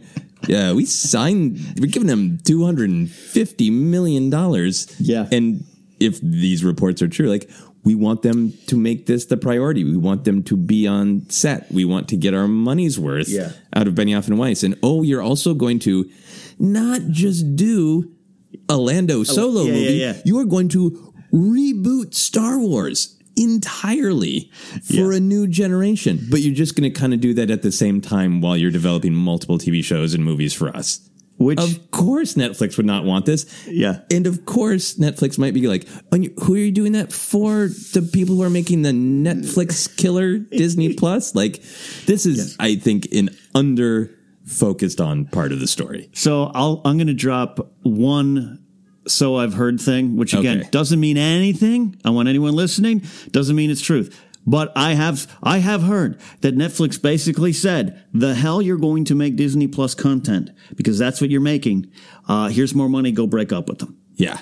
That's what I. That's that is a message I received. Yeah. and doesn't mean does not mean that if you're if you're if you're running through if that if that text comes across from Mister Netflix, if you're going okay, well we've had some creative differences. Uh, yeah, you know the fandom's not the best, which we're going to talk about the Netflix Oh, yes. dollar bird. okay, we'll break up with them Yeah. again, at a, I- I'm not in those meetings. You're not in the meeting. We get it, but but I think uh, and all the think pieces that have come out after, no one is pointing to the streaming war that is bigger than anything we've ever had in the entertainment industry. Yeah. That cost a, a Game of Thrones prequel show. That I think there, there's a lot of reasons that I think there's like that ain't going to work for HBO Max. We need dragons. And, and and there's again more to that, but both, George R. Martin's behind both of them. I, I think uh, PlayStation Vue is gone. The same day this happened, I got an email that said your PlayStation Vue's going away. The way you watch television is no longer No viable. longer- yes. Yeah. In January, I have to find a new way to watch my Ghost Adventures. like this day alone was crazy about the streaming wars, and somehow I can see why, from a certain point of view, it all focused on Kathleen and her decisions. Like, Yeah. I, I wonder what fueled that. Anyways, um, uh, uh, this is the, that Netflix and Disney hate each other. Remember when Disney pulled all their shows last year? Yeah, they're at war, They're and war. and and this was basically like, hey, we can have uh, feet in both camps, right? And and this decision happened a few months ago, which has now come out in articles. Um, I'm t- I, I- I told you I was I was at a Comic Con party. I think it was uh, months months months before this deal was announced in February 2018. And someone said to me, uh, "Benioff and Weiss are doing Star Wars." That's how long these deals happen. Obi Wan Kenobi lies for four years. Ewan McGregor because these th- th- these don't just happen on a Monday morning. And you got to believe that Netflix. I love that Netflix got the knives out. Thank you, Yeah. Rian Johnson. They are holding bloody. What? Who us? What? Who us? What? No. I mean, they just killed every popular show we had. Jessica Jones gone. All the uh, Luke Cage gone. We don't know what you're talking about. Yeah. Ah, don't get me started, Joseph. You got me started because I love this stuff. I know it's it's juicy stuff. So th- those are the two big ones from Variety, Yes. right? Um, all right. So Hollywood Reporter. Hollywood Reporter. They followed up. Yeah. a lot of people just working phones that day. Uh, this article, and I'm I am summarizing. And if you haven't read them, they are pretty. Again, I do love this stuff. It is really interesting business, high stakes business, uh, creative business. But the Hollywood Reporter story focuses on uh, D and D's uh, divided attention, and then them kind of going, eh, the fandom ain't the best. We just experienced the brunt of it for Game of Thrones, justified or not. If you listen and you didn't like it, or you hate them to death, or you did like it, doesn't matter. They, you can't argue. All and some of the cast faced a lot of it. Some kind of looking around, going, "Well, with all things considered, we're going to be busy." Yeah. And eh, people don't really like us, and Star Wars ain't better right now. Yeah. I'm summarizing. I'm summarizing. Yes, I want to. Yeah, I I feel strongly about this one. Let's and do I it. do. So sorry, Ken, but I do want to talk about the Austin Film Fest. Let's do uh, Panel. so this was live tweeted. If anybody is not caught up with it, and it is stuff that I think they've said before, but again, eh, take everything with a grain of salt. It is live tweeted, so there's Right. no there's no mood, there's no energy. You can't read the people's eyes. If there's a video, I haven't seen it, but they do say a lot of things that. Um, that they really learned on the job, that they had no idea what they were doing, that they don't, that George R. R. Martin was even like, why are you giving this to these mostly inexperienced screenwriters who've never ran a TV show or directed anything? And, Yeah. you know, so it, it understandably got people riled up. Um, but within that, they talked about how they didn't look at uh, fan comments Oh right, yeah, how yeah. they didn't w- want fan comments. They um, canceled that their appearance at San Diego Comic Con after the series had wrapped. Yeah. and they were supposed to be there for just the like Game of Thrones. It was one of the best shows ever made. Let's have a fun panel.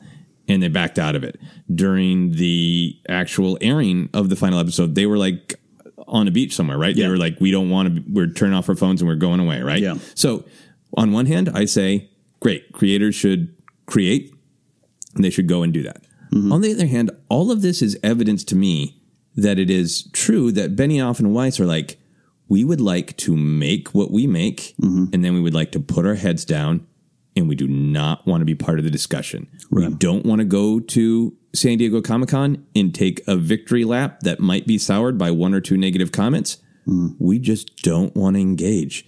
Now, for somebody, for people, if if you assume that that is true based on that evidence, Yeah. if you were saying to yourself in the year 2019, I don't want to engage too much with fans. I don't want people to yell at me too much. if there are too many, if there's a possibility of too many negative comments, mm. I'm going to go to a tropical island with my family.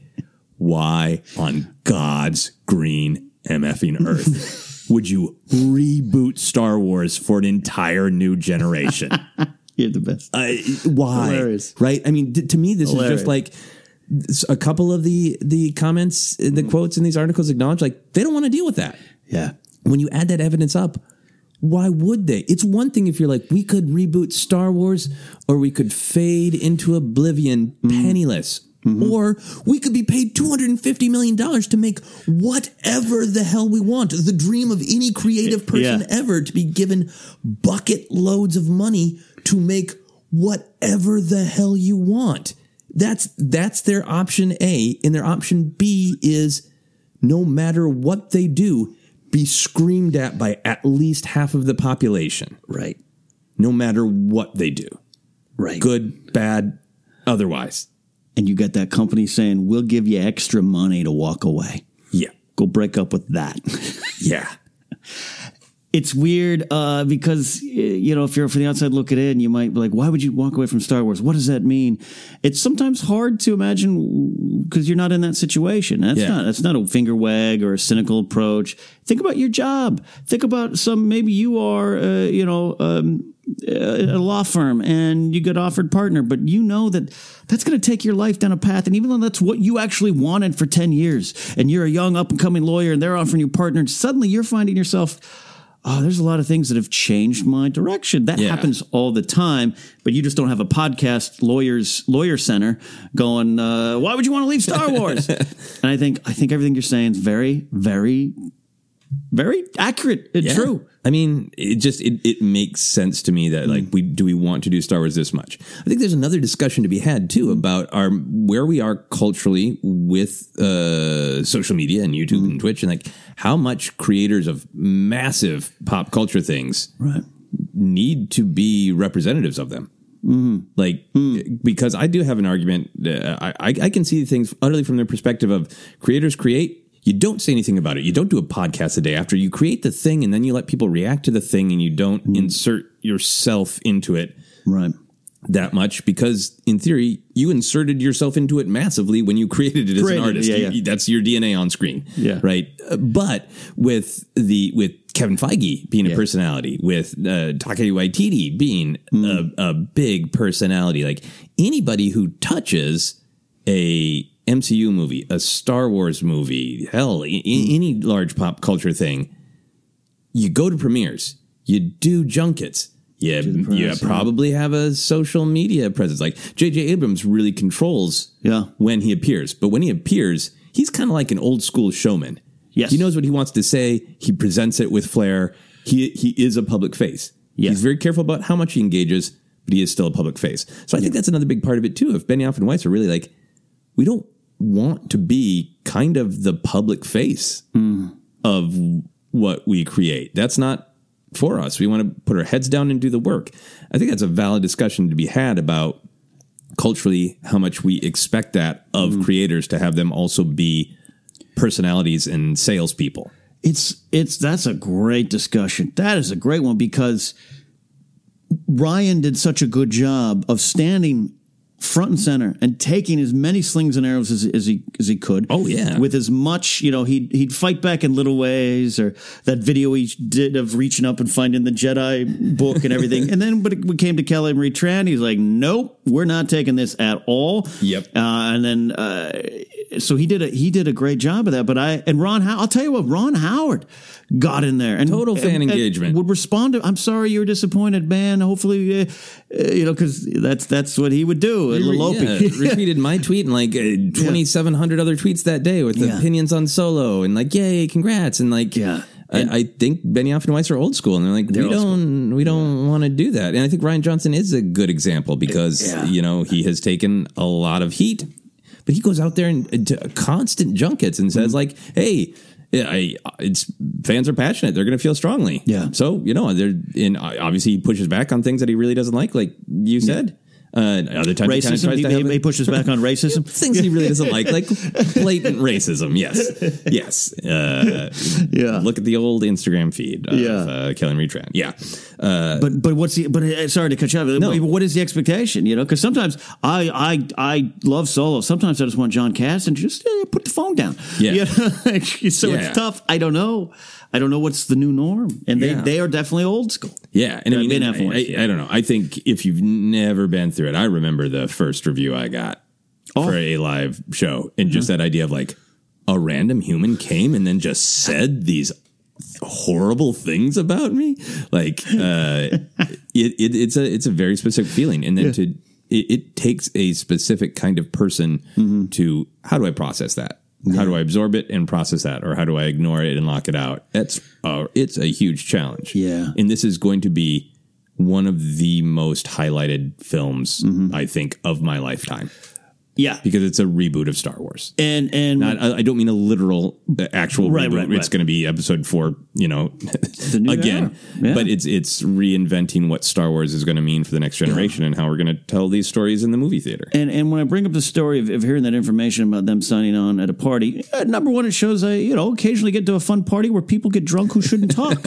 uh, but the other thing is that was before the Last Jedi came out. So yeah, then things changed dramatically. Yeah. we love that movie. We love Rian, but things change. No one's going to deny that.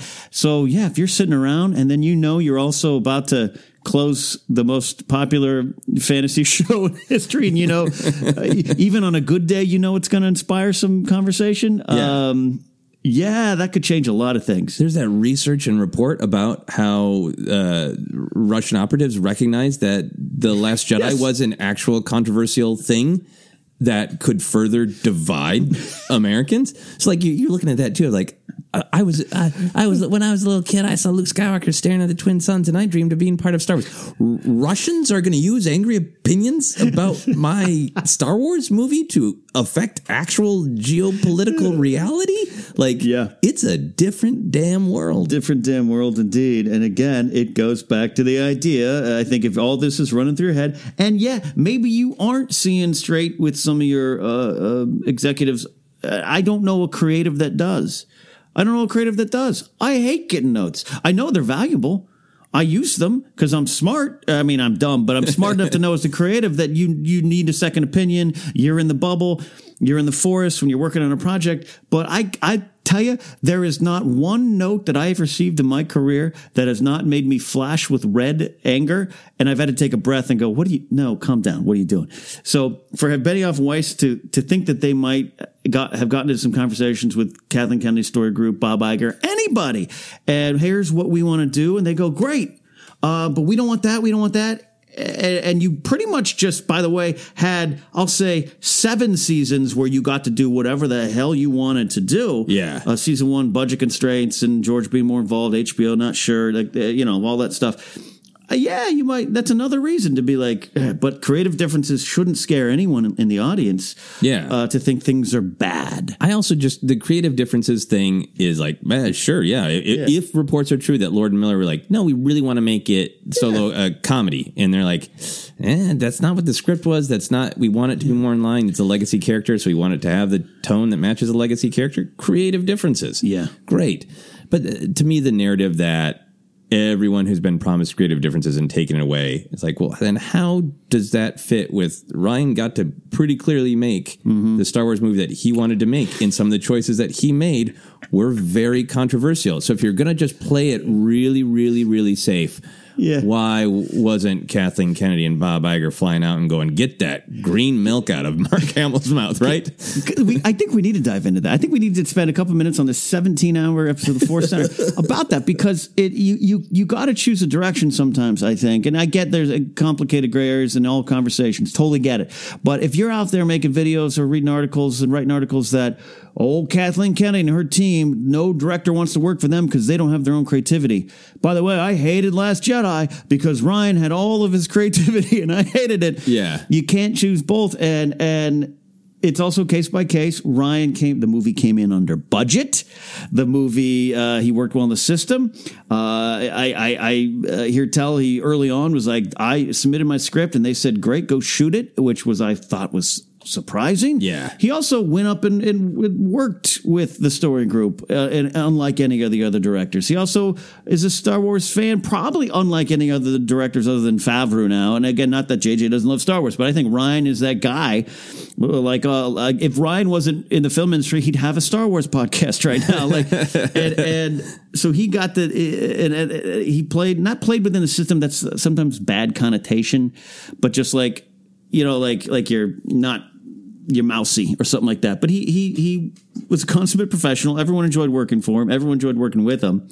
Not saying that others aren't like that. In fact, if you hear any any of the cast will talk, of Game of Thrones, will talk about Benioff and Weiss and say they're just wonderful, warm Yeah. human beings. That that's not what I'm saying. But it's like so you can't then attack Last Jedi for Rian having his creative way and then say, oh, also Kathleen clamps down on it. It's it's also could be other things. I think, yeah, my, my biased perspective as a writer is when you're working with uh, producers and other creative people or even the cast, Mm-hmm. they trust creative risks more when they are clearly laid out. And like, we know this is a different tone. We know this is kind of uh, challenging some ideas in order to reaffirm them. Mm-hmm. But here it is in the script.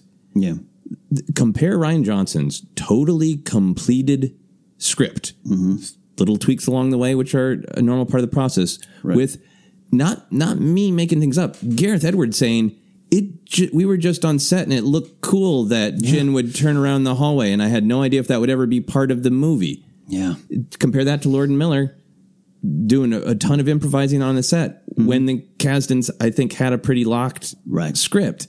Th- those are just structurally really, really different to have somebody who's a mm-hmm. writer and director like, here is my vision. It is complete. Yeah. I'm ready to shoot it versus people changing things, making things up on the fly. It is harder to invest in that kind of creativity and in that kind of risk taking Yeah. when you're a big, big studio like that with big risks. If you kind of can't see the idea fully executed on paper first. Yeah. Yeah. Yeah. Uh, it's, it's, that's the business part of it. And I think Benioff Weiss are good at that, but I mean, uh, you know, I think I, I, I tone deaf comes up a lot. I, I, think a lot with Benioff more than, more than Weiss. He seems the one that just kind of seems to be wonderfully clueless, not even wonderful. Uh, but I think, look, one of the reasons I think still today, one of the reasons they got, they went for shorter amount of episodes is they, had 55 day night shoots that killed their their crew and I think Lucasfilm probably could have could have been this is this is not I don't want to read too much into it folks but like that could, that's that's part of the creative differences too hey we want to do this no you you got budget it's not unlimited Favreau's had budget problems I've heard you know you hear Filoni going well we wanted to do this in Clone Wars but we couldn't it cost animation backgrounds cost so much Yeah. this char- I mean, that that's part of the creative differences because at some point some someone above you is going to be like, "Great, you can't do it though. Yeah. Find another way." Yeah. the Battle of Blackwater Bay has got to be at night because we can't afford it. Uh, you got to horses got to charge into battle because we can't afford to CGI the horses as much. Like this is realities, and so that factors into all this stuff. Yeah, Oh, yeah. boy, The we could go for actual money. We could, we could. I, I would like to, unless you got anything else, I would like to wrap this up by talking a little bit about 2022 and just kind Yes. of reframing that again, right? And, and and the conversation about the movie, and what it might be, what it might be. because one of the things that was confirmed, there have been heavy rumors floating around, was that uh, they were going to do the origins of the Jedi. Yeah. uh, not the not the old Republic, not Sith versus Jedi necessarily, Okay. though I'm sure that's part of it. But Yeah. the origins of the Jedi, the Jedi Order. Yeah. uh, which is very fascinating to me. Yeah. I'm not a huge old Republic person, but I want to learn more about it.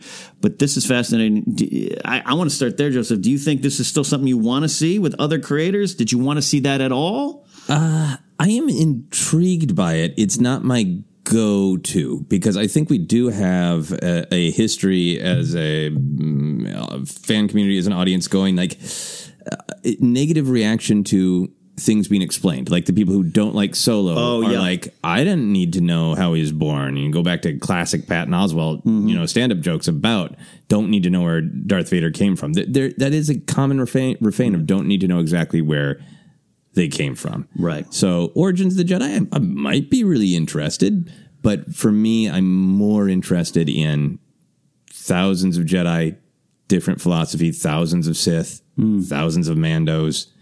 Uh, That that to me is juicier than answering a question that I don't know if people are asking. That's fair. That's fair because it could very easily become. I mean, it's big screen action. It wouldn't, but yeah, of a bunch of people sitting around going, uh, "Should we wear robes? What do we think?" Uh, uh, let's ask those caretakers out Who there. knows? Uh, it could be amazing. It could be amazing, but just you know, on the paper, on the you know, it it doesn't. I'm not so excited for the idea personally, Mm-hmm. That's fair. personally of Origins of the Jedi that I'm like, oh no, that's a, a terrible loss. Yeah. That's I, I think it's fair. I I I, I just being such, such a person who didn't play Knights of the Old Republic, and uh, that's not me saying it's bad. Uh, all the tweets that you're all forming right now, I know it's a great game. Everyone loves it. It's just not something that pulls me in. But when I'm thinking in terms of your starting, again, what we said, this weird kind of saga reboot of we got to go to other areas. Where's the most material to mine from? Yeah. Like the quote old republic does makes perfect sense to me does Yeah. make perfect sense i just i was drawn in by the origins of it but again that might be a, a documentary yeah, or, or Origins of Jedi might be. Oh, that's just the way this person said. Yeah. Uh, it's Jedi fighting Sith. That might be. You know, they allegedly met with George Lucas. That might be. Hey, here's the first Jedi who made contact with the midi chlorians within her own body, and and Yeah. we go into her bloodstream, and we see, and through there we go into the cosmic force. It might be. Yeah. Trippy kind of stuff that that Lucas has been talking about. Th- It's it's so few words, and and we kind of got you know a little. If if Ahch-To is the first Jedi temple, is that that's also like is that our all new canon, or if if we're gonna do the origins of the Jedi, does that mean that we're gonna see Ahch-To, and you already get right back into how much Yeah. is this gonna tie to what Tie we've in. already seen versus be brand new? it would be very odd to do that and not have prime jedi or jedi prime the one that's yeah, the, in how'd the mosaic. logo come about? Yeah, Yeah, that's on Ahch-To. Yeah, absolutely. And, and Yeah. and that's when I heard that the hey, you know, Kathleen says uh, where Rian and Dan and Dave are meeting. To, I was like, okay, is Rian just going? Hey, don't forget I put the Prime Jedi's on the bottom of the. I got a seal there. Yeah, I think that regardless of of there's it, I, I think just remembering how big of actual legitimate creative hmm. and therefore also business decisions are involved in 2022. Yeah. it's not should we do Boba Fett or Doctor Aphra, right? Yeah. it is what is how much of what we've known is mm-hmm. Star Wars and how much is that just the Skywalker saga? Yeah. it, it's not just a timeline. It's are they always trilogies, or Yeah. should we set up something that has a continuity like the MCU? Right. Is it just the old Republic in a different time frame, or is it in the next galaxy over? Right. The level of decisions, both creatively and structurally, as to how the movies would be released, it's it's so huge and so wide open Yeah. that I think we've got three years of of bumps along the road uh, that are, to me at least, a natural part of the process. Yeah. Of, this is a big question. What is it next? Yeah, and and and specifically to the to the Feige coming on board, which seems to coincide with them knowing what already happened. Clearly, um, a call goes to Kevin. Hey, we're losing Dan and Dave. We might be short on time. We still want to meet this release date. You know what you're doing. You could multitask like no others. Where they have Dan and Dave already said we're not touching Star Wars till we're done with Game of Thrones. Fair enough. But whereas Favreau was working on Mandalorian in the Lion King office, like some people can do it, some people can't. I'm not even saying David, Dan and David couldn't because they felt they could. But uh, go to you go to Feige and say, uh, hey, help launch us with your expertise on getting movies out, moving them fast. Yeah, working with multiple directors, but Um, yeah. still having a little bit of cohesion within that. Very much, he is a producer. He is a producer. So that all kind of ties up into your question or into what we're talking about here of what is the future. Yeah, unknowable right now. I actually don't want to be in those meetings. I don't want to be in those meetings. All right, That I'll, uh, email my pitches. Yeah, the, that is the the uh, look at Star Wars news, and wow, it's a it's a big look. We know it, but I think you guys enjoy rolling up your sleeves and digging in with us. Uh, we are going to move on to our main topic here uh, now, uh, and uh, before we do, we do want to do our Force Center recommends an audiobook audiobook we think you should try out on us. Yeah, it is being released the same day as this podcast. It is Resistance Reborn by Rebecca Roanhorse. Uh, I apologize if I get the uh, pronunciation of the name wrong of the author, but Resistance Reborn, it's a fascinating book. We're going to do a full review, but it's got a lot going on. There's a lot going on. To download your free audiobook today, go to audibletrial.com slash center. Again, that's audibletrial.com slash center for your free audio book. I'm almost done with it. Really enjoying it. We'll do our review on Force Center very soon. All right.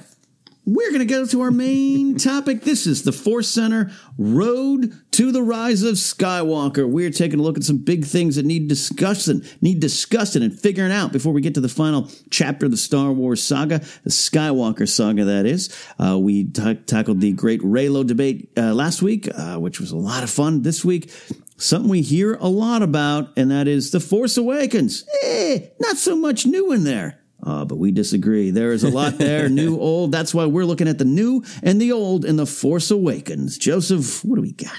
Yeah, so we're going to talk about that uh, ongoing debate and dive into what is new, what is old, the balance between the two. And I think it's a it's a timely thing to look at as people are sort of evaluating the overall story of the sequel trilogy, how it fits into the Skywalker saga.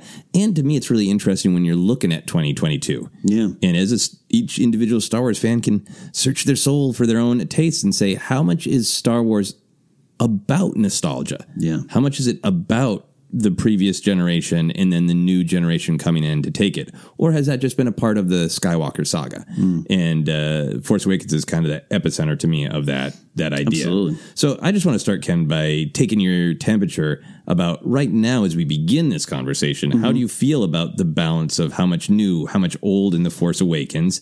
In do you feel differently now than how you felt when it first came out? I'll start there. I feel, I don't know the percentage. I feel a lot different. A lot from when the different. a lot percent difference when, from when the first Force Awakens came out. Um, though I, I definitely was on the side of no, no, no. There's a lot of new things. Actually, if anything, it wasn't a New Hope remake. It was a uh, look at the three original trilogy movies and grab all the things from it.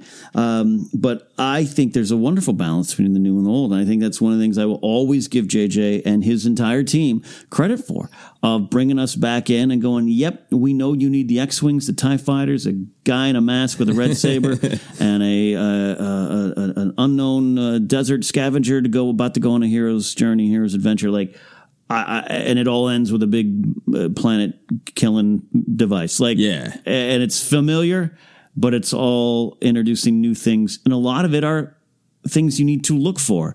And I do say need to. Sometimes you need to roll up your sleeves if you want. If you don't want, my dad enjoyed that movie too. He couldn't tell you what's what. You know, you don't need He to. probably thinks Jyn Erso is also Rey, That's right? that's uh, that's another. Yes, he, he probably.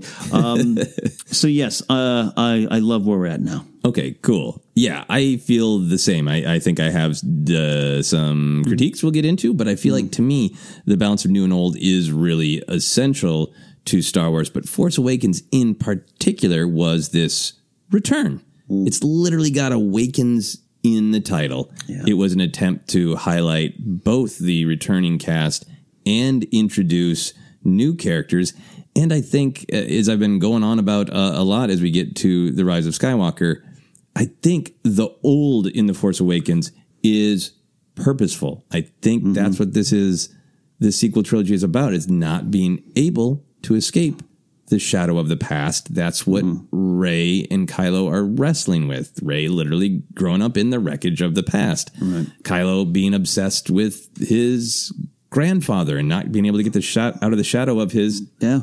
galactic heroes family. That stuff is not to me the old in Force Awakens isn't just cosmetic. Right. It is incredibly in, intentional too. This is about legacy. This is about can we escape the past? Right. And I think there's almost I think that's what makes it a personal film for JJ Abrams. Of like how can I escape the sh- I'm building this in the 40 shadow years, of what has been before. Yeah.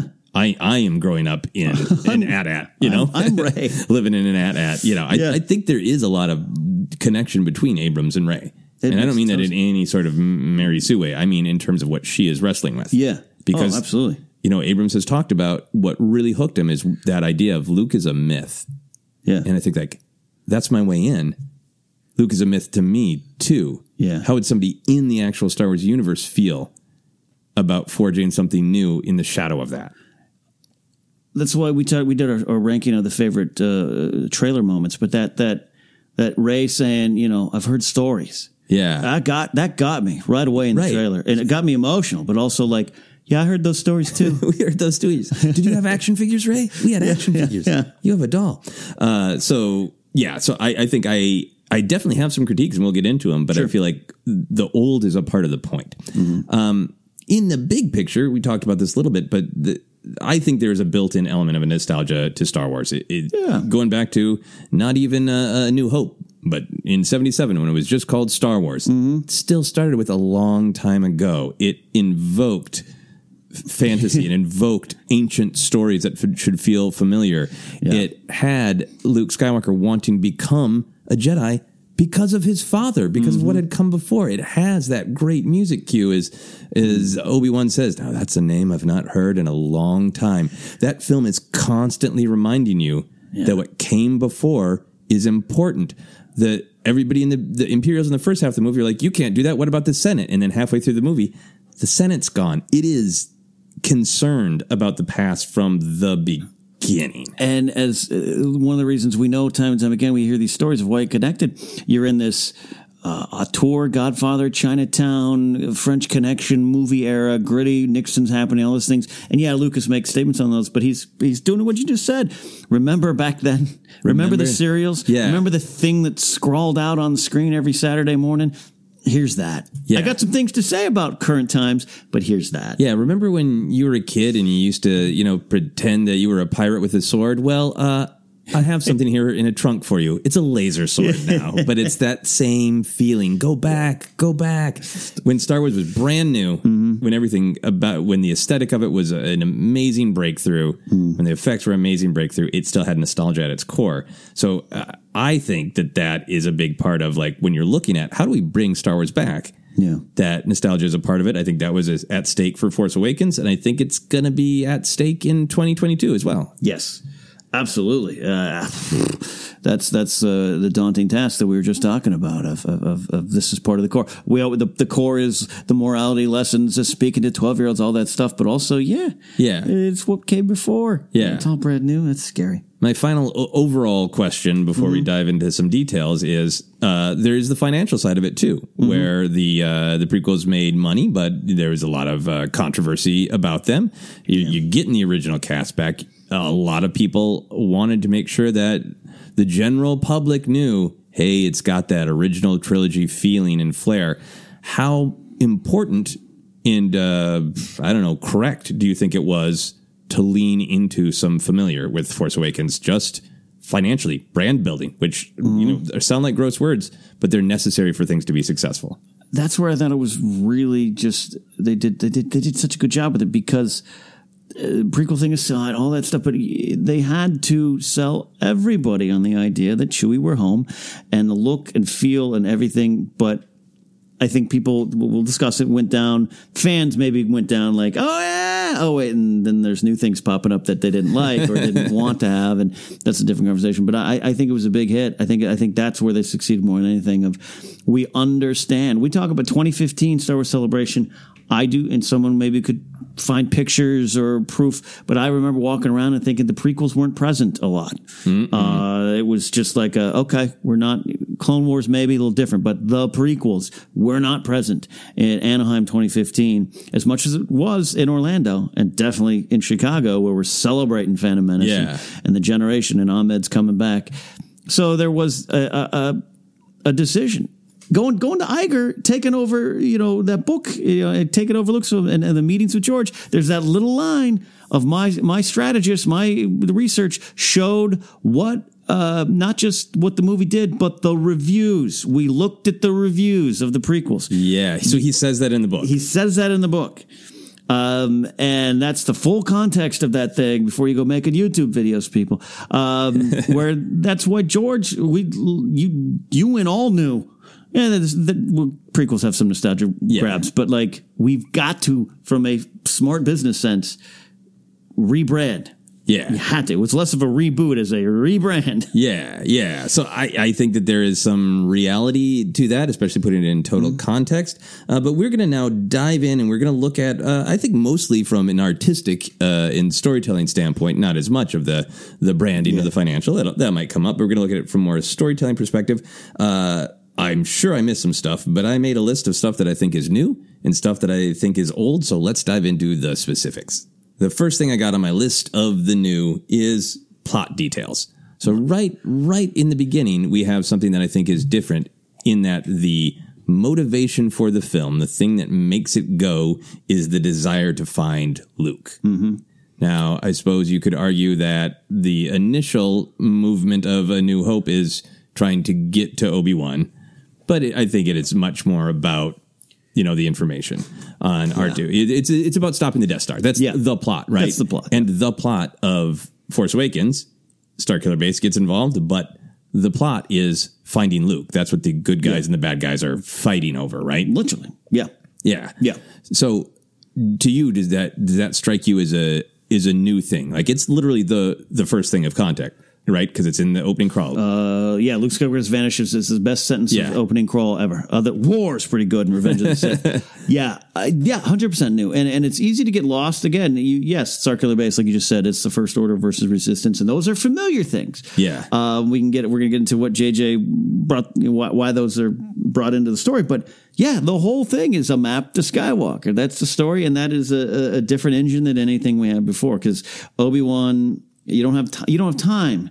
If if if episodes one, two, and three had come out in order, yeah, then the search for Obi Wan is, similar, but it's not. The hero has vanished, and what a stunning way to start a story. Yeah, and I think what's powerful about it is uh, Leia trying to deliver the Death Star plans to Obi Wan, so Obi Wan can help with the destruction of the Death Star. That all Yeah. makes it. That's about destroying the Death Star. Luke being missing and motivating a lot of uh, well, it's what the First Order is is doing, right? Snoke's terrified of him, and he's terrified that there he's gonna create more Jedi, that he's the seed of the Jedi Order. So if you're looking at the sequel trilogy as being about how the past impacts the present, Yeah. the fact that there's like we can't we none of us can move forward because this guy is so powerful, his shadow is so large. The resistance and the first order, neither of us can move on Yeah. with this inevitable conflict until we get this guy out of the way or on our side. Yeah. Like we can't move forward unless we deal with Luke Skywalker. Is it, it's it is both about nostalgia, but it is also a, a totally new motivation. Let's talk about Luke Skywalker. Should have been the story. of this. yeah, you're right. Because again, the Starkiller Base, we're, we're going to talk about, but like, what does it keep coming back to? Snoke is kind of like, yeah, yeah, yeah, yeah. Uh, blow up, blow up the Republic. We, Yeah, that's we're- cool. yeah, let's take things over. But anyways, uh, Skywalker, we can't have him found. Yeah. we got to get there first. Even in Last Jedi, I mean, uh, Rey's there with Luke, and she's thrown in Kylo's face, and he and that's what still be. It's about that. But uh, yeah, so it goes back. Yeah, and that's what Kylo is is actively running around and doing. Right, Yeah. is trying to find uh, Luke Skywalker, the map to Skywalker, which is a map to Ahch-To, not Mm-hmm. a literal map to Luke Skywalker. anyway, uh, another plot detail that I think is Mm-hmm. new and different uh, is that the threat is an emerging force. You know, the First Order, which actively destroys the existing government through violence. Mm-hmm. So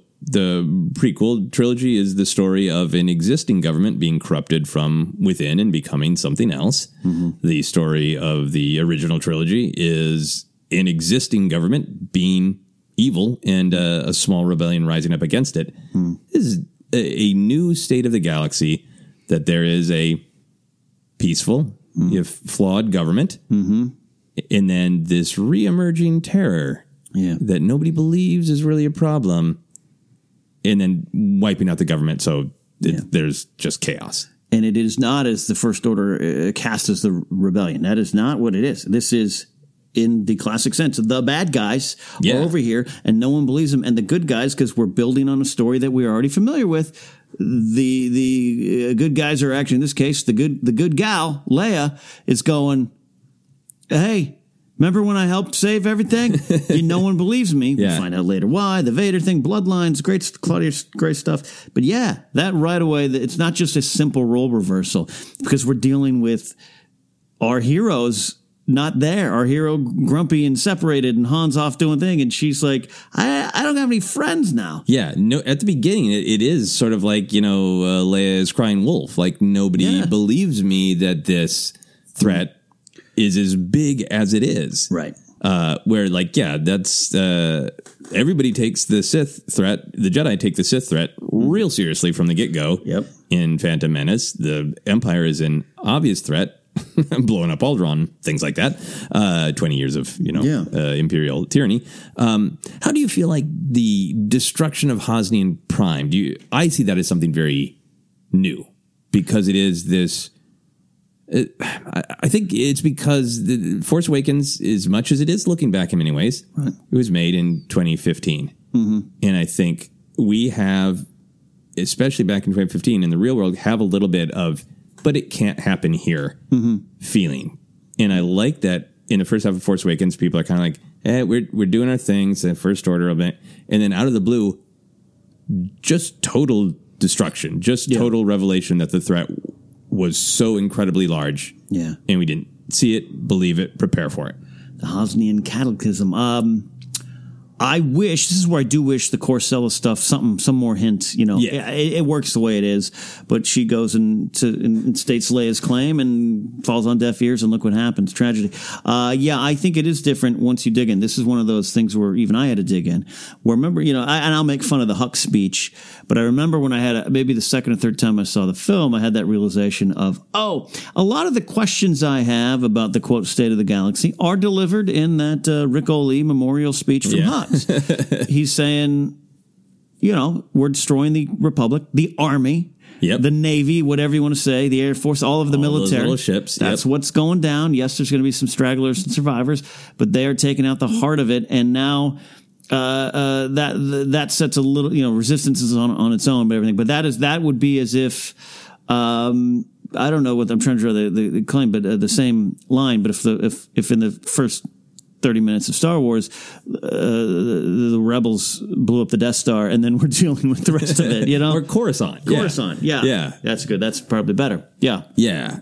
Yeah. So to me, I, I think that is a, a new thing in structurally that and, and it, it's been played out in the in the books a lot. Yeah. Like you're, it's being roundly described in all of these great books as the Hosnian Cataclysm. Yeah. Right. And the thing that people did not see coming.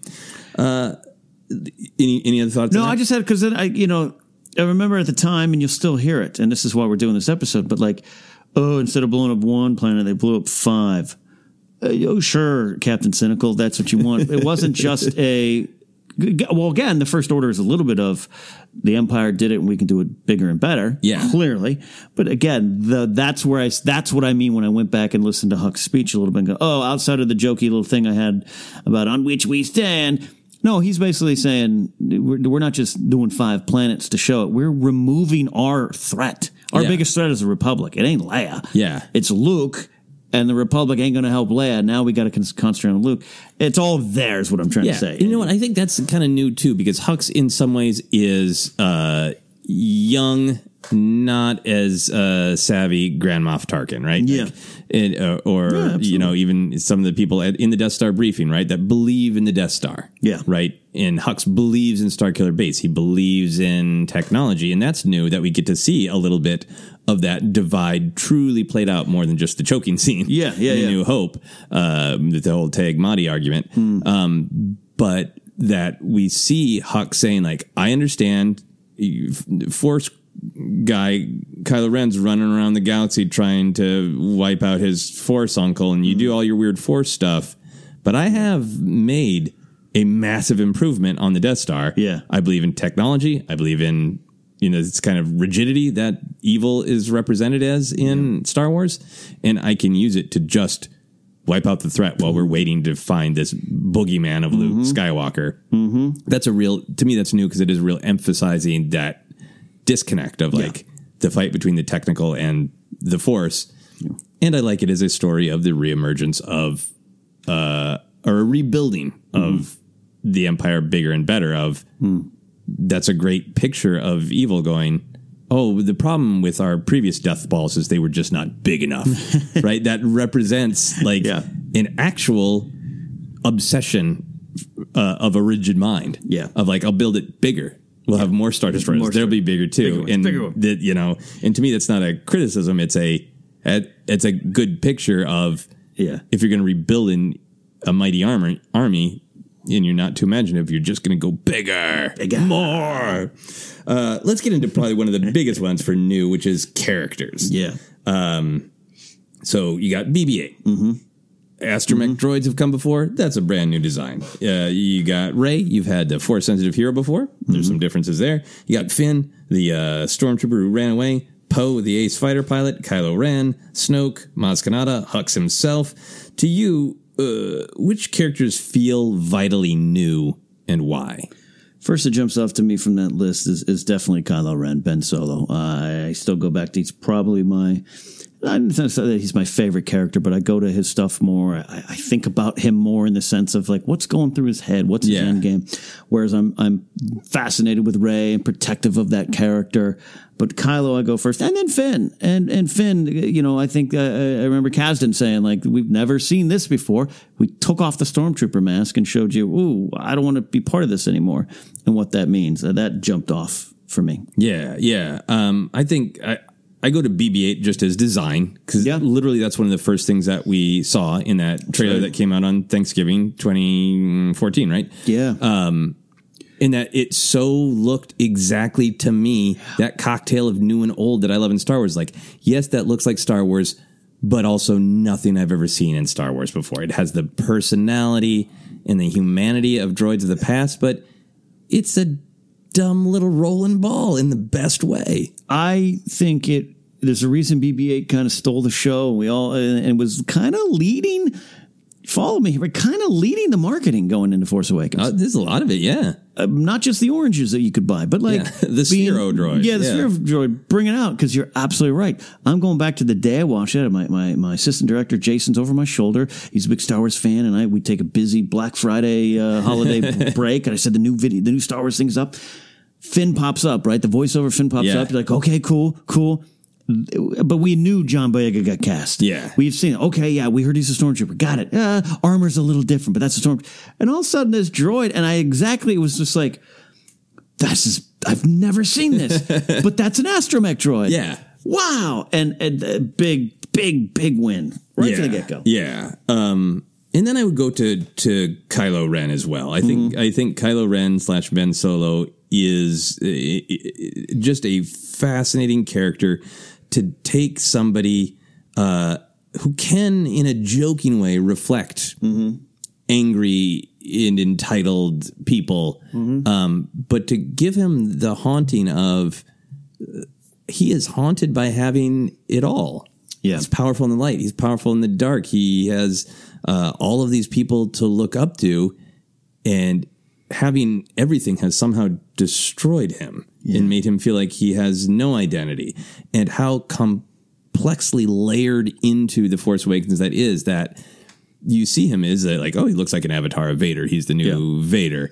But what is the first stuff that gets thrown at him is Poe. Uh, well, actually, the very first thing is that Lor San Tekka basically says you are defined by your family. Yeah. I know who you are under that mask, and I know you can't be who you claim you want to be. Yeah. because of your family. And Kylo Ren retorting, "You're so right," meaning I chose Vader. Yeah. To like to, to have somebody be so so unable to identify themselves as an individual because they are so defined by their parents and their grandparents and their lineage.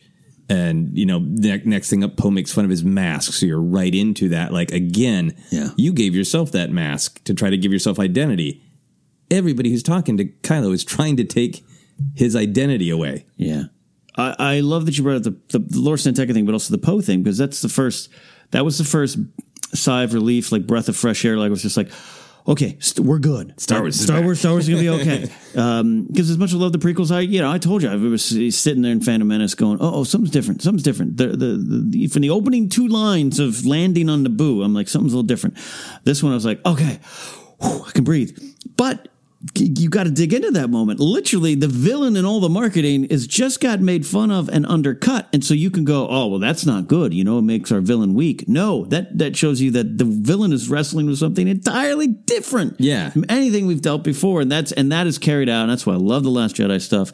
But I'm just trying to focus on Force Awakens here, and that's why I go to the interrogation scene and, and, his, and his hair that we all kind of laughed at at first. You know, if you stopped watching that there and you stopped on that surface, you're missing so much wonderful stuff with Kylo. Everything you just talked about. Yeah, he's uh, so haunted. It's so new. Uh, you know, I would say that Poe gets short shrift for being new. Poe is basically like if Wedge was a major part of the original trilogy, right? Yeah. Like you you can compare him to like oh he's got those great kind of flippant lines like Han Solo. He's got that Han Solo uh, swagger. He is a fly boy like Han Solo. Yeah. but also like Han's a smuggler. Yeah. Poe's a uh, what, do they describe him in? In uh, he's like he's of the victory baby. Uh, Oh, era. yeah, like yeah, he's he's grown up. Yeah. Also idolizing his parents who are part of the rebellion. One of his parents was an you know Right. an amazing uh, fighter pilot. Uh, yeah. you know, and he was part of the whole uh, actual you know republic Right. And it was in the Republic uh, military. Yeah. republic military. So this is that's his. He's a pilot. Yeah. that's his thing. And then he that gets challenged of can you be a leader as well? And we get to talk about that a lot. Yeah. uh, in, in upcoming stuff.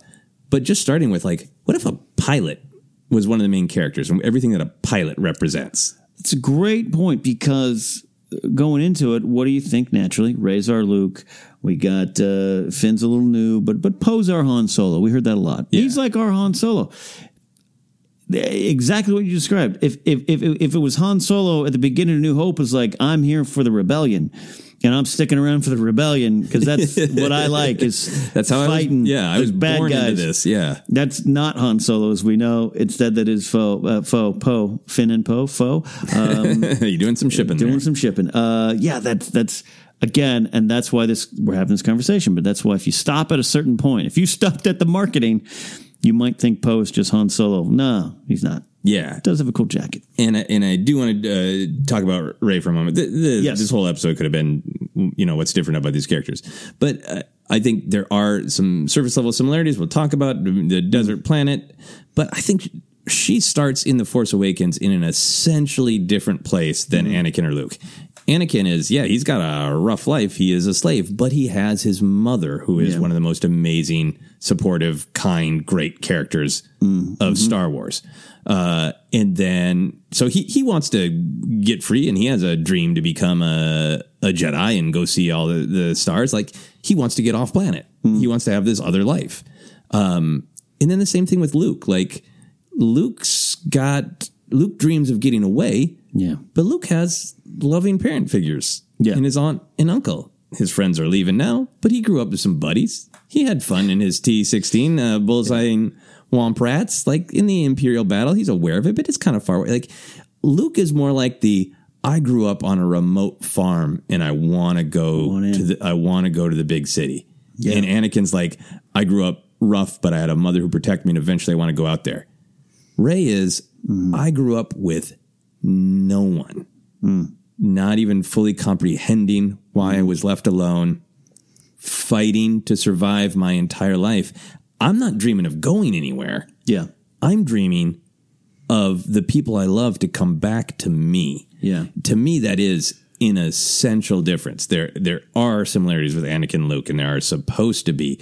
But just from that perspective of, I grew up a fighter. I grew up looking out for the underdog and the the little guy like BB-8 with his bent antenna because mm. that's what I am. Yeah. and that's what I've been my entire life. And I'm not fascinated with the stars. Yeah.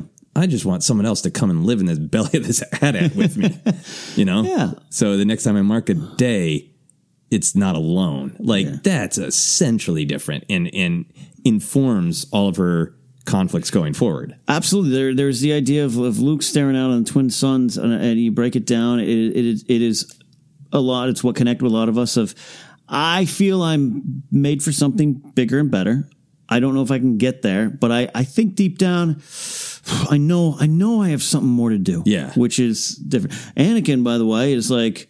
Yeah, I am having uh, dreams of uh, uh, you know uh, liberating entire planets, and that I'm a great warrior. And by the way, I'm the best damn pod racer around Yeah. starts from a different point of view. Rey's very much it's it, you have to kind of get down into the into the micro level of the character because on the surface, yes, she is our inter- she is our, our hero going on that journey, and it's easy just to be like, eh, desert planet. We'll talk about that, but. Hundred percent, a hundred percent. It is that place in the story that that that motivates her and drives us, and and and scares her. And I think it's still going on. Yeah. because she she knows she's good at things. I've survived. I'm a scavenger. I can fight. Just look what she does there. I I'm pretty good on my own. Um, I just I just I guess I don't belong anywhere, and I just want to belong somewhere. Oh, by the way, you you probably more. I don't want to be more. I don't want to be more. Yeah. I want to go. I want to go home, and I want friends. I want my family. nope, you got to go forward. I don't want to, and now I'm alone. Now I think what we're going. To. Now we're going to nine stuff. I left, and I know now. I know I'm more. Now I have a responsibility, and I like the responsibility. But now I still feel as alone as I did on the. Could someone help tell me what I'm supposed Yeah. to do with this? Because, like, yeah, she's still. It's like Kayla says, she's still waiting for some idea of parents again. The shadow of past to come home. Yeah. I think, uh, uh, in a real simple terms, Anakin and Luke are both looking outward, and Rey is in many ways looking Yeah. inward. And I think that is an essential difference. I've read some great things about looking at her character from uh, more specific uh, uh, hero arcs that uh, Hmm. are traditionally women led hero arcs. And there's a lot of interesting reading to be done uh, uh, about that and how that informs the sequel trilogy in different people's analysis. But I do think Rey is different. Yeah. All right. Should we move on? Absolutely. If Yeah. we want to finish this week, Locations. So Jakku, desert planet, but the graveyard is new. Mm-hmm. The idea of a graveyard of a, a, a battle from the era before era. Uh, D'Qar is a new planet. Mm-hmm. Uh, uh, up for debate how much new we get out of D'Qar. Mm-hmm. Takodana and Maz's castle are, are new, but also again have fallen into the criticism of uh, being similar to the Cantina scene in A New Hope. Uh, Starkiller Base, same thing. Uh, it's new, but it uh, gets uh, criticized for comparison to Death Star. And then we do get a little brief glimpse of Ahch-To. Yeah. So, out of all of the locations, w- which do you feel is new? I got. I honestly got to tell you, it's for me. It's Jakku. Uh, yeah, I remember we all thought. You know, going going back to the Finn popping up his head. Oh, we're on Tatooine, as if there's not more sand dunes in the galaxy. I was when when we found out it was a different planet. It was like you could be cynical, another desert planet. But I that that that Or it was Tatooine with a different name for some reason? Yeah, oh yeah, yeah, yeah. Where is Plagueis' staff, by the way? Um, the when when I, we when I realized it was the graveyard, it, it excited me because here's what I immediately thought: Oh, what happened there? We're going to find out about some great battle that happened after Endor. Is that what I'm hearing? Like I was immediately intrigued by that, and and then you couldn't escape the imagery of of everything you knew uh, we we knew and watched was is on the ground exploded and destroyed Yeah. and and we're all living in it going back to your opening themes i i still think it's the- it's the most new it just looks probably the most similar Yeah.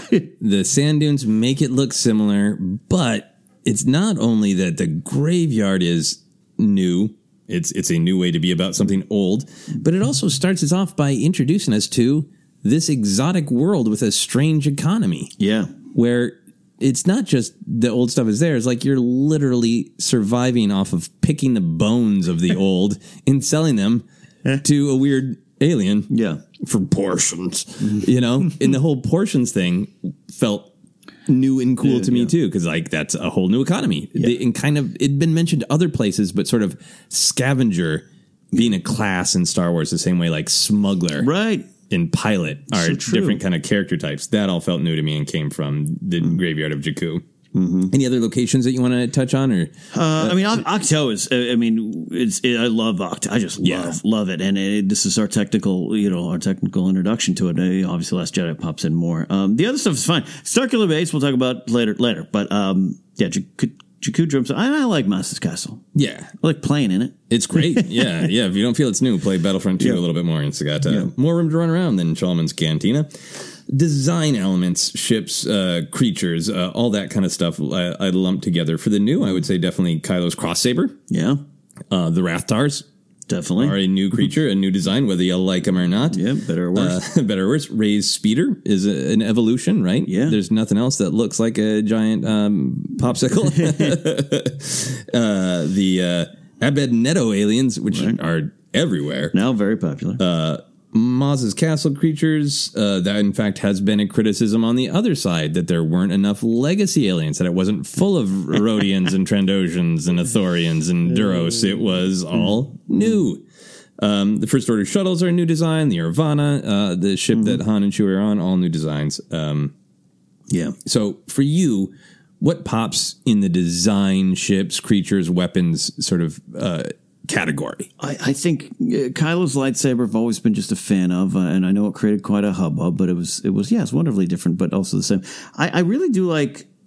I really like Rey's speeder. I have that Black Series, uh, the the, the big Oh, one on God, display. yeah. Again, going to the BB-8 thing, it, it just made me feel so comfortable.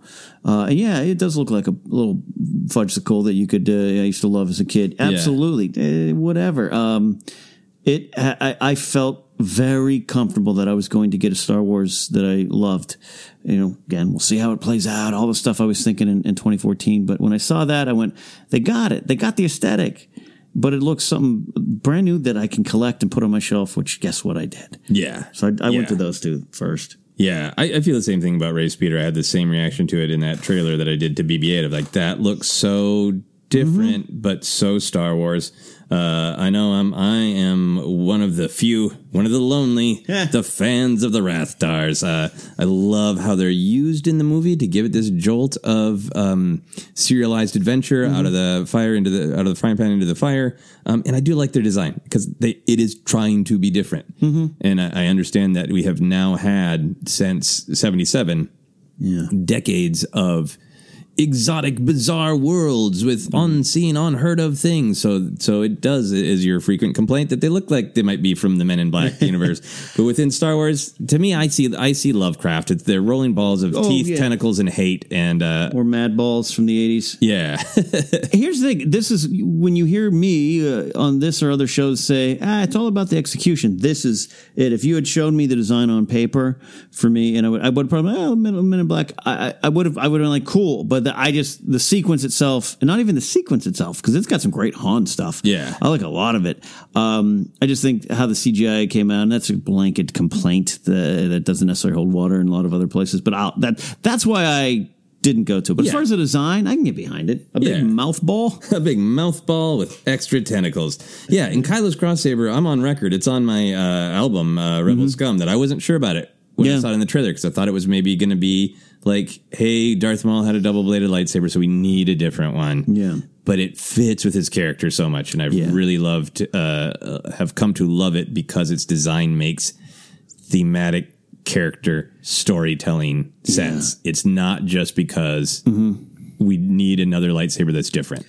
The, lightsaber itself, it's so funny to look back and, and remember, uh, it created quite a kerfuffle. It did. Yeah, that's why it's on my album because I made a joke calling it because people were calling it the tri-saber, and I made a, a, Mm-hmm. joke going, "Is it the tri-saber or the trying too hard saber?" And people got so pissed.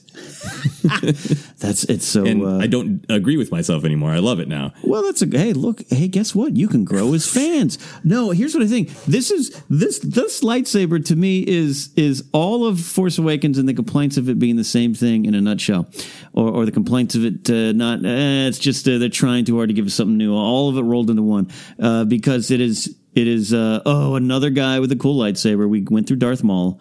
Uh, then it is like it's stupid because uh, it's got the, the the blade and it wouldn't work. Fun- Remember all those? It wouldn't work functionally type thing. Oh yes, But the moment, and I was like, all right, I'm on board with it. I, I can't remember exactly what I said. Uh, if I super loved it or super was dubious, I don't know. I just I remember thinking, yeah, yeah.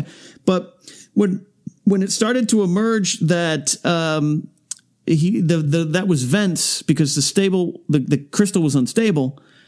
And then that's why it looked a little different. yeah. That was our first indication of what was going on in the character. So it's it's a lesson of hey, if you slow down and look a little deeper, Yeah. you might find the true meanings of things in Force Awakens. Give it a chance. Yeah, yeah, and you get Obi Wan Kenobi's great line in Battlefront 2. That looks like a child made it. uh, any other designs uh, that, that that jump out at you? Uh, no, the first order shuttles, everything that was so similar but different. Um, Yeah, yeah, I'm on board for all of it. I'll give a shout out to yeah, like I think Maz's castle, the actual creatures. I think there's a ton of great design. I love the Mm-hmm. combination of Grumgar, the uh, costume design of uh, uh, Bazine. Oh, Yeah. um, I I know other people are on the fence. I love that there's some aliens who are just kind of large bugs Yeah. because that harkens back. To Star Wars tradition. Yeah, it's a Star Wars tradition. So again, uh, the new is reflecting the old, but uh, I like Mm-hmm. it. All right, moving on to music. So there is. I, I did a little bit of a deep dive because I'm not always um, the the biggest. Uh, the mo- I'm certainly not the most knowledgeable about music, but Yeah. Rey's theme. That's of course huge. Jedi Steps, which involves Rey's theme. Uh, March of the Resistance and March of the First Order slash Kylo's theme are new. Yeah, and they summon up. When you first hear them, you're like, eh, Star Wars music. But then, like, no, no, no, that's new. Um, It again, it involves old themes and all that. Uh, and then, of course, you got uh, the the music from Maz's Castle, Jabba Flow, and Dobra Doompa. Yeah. yeah.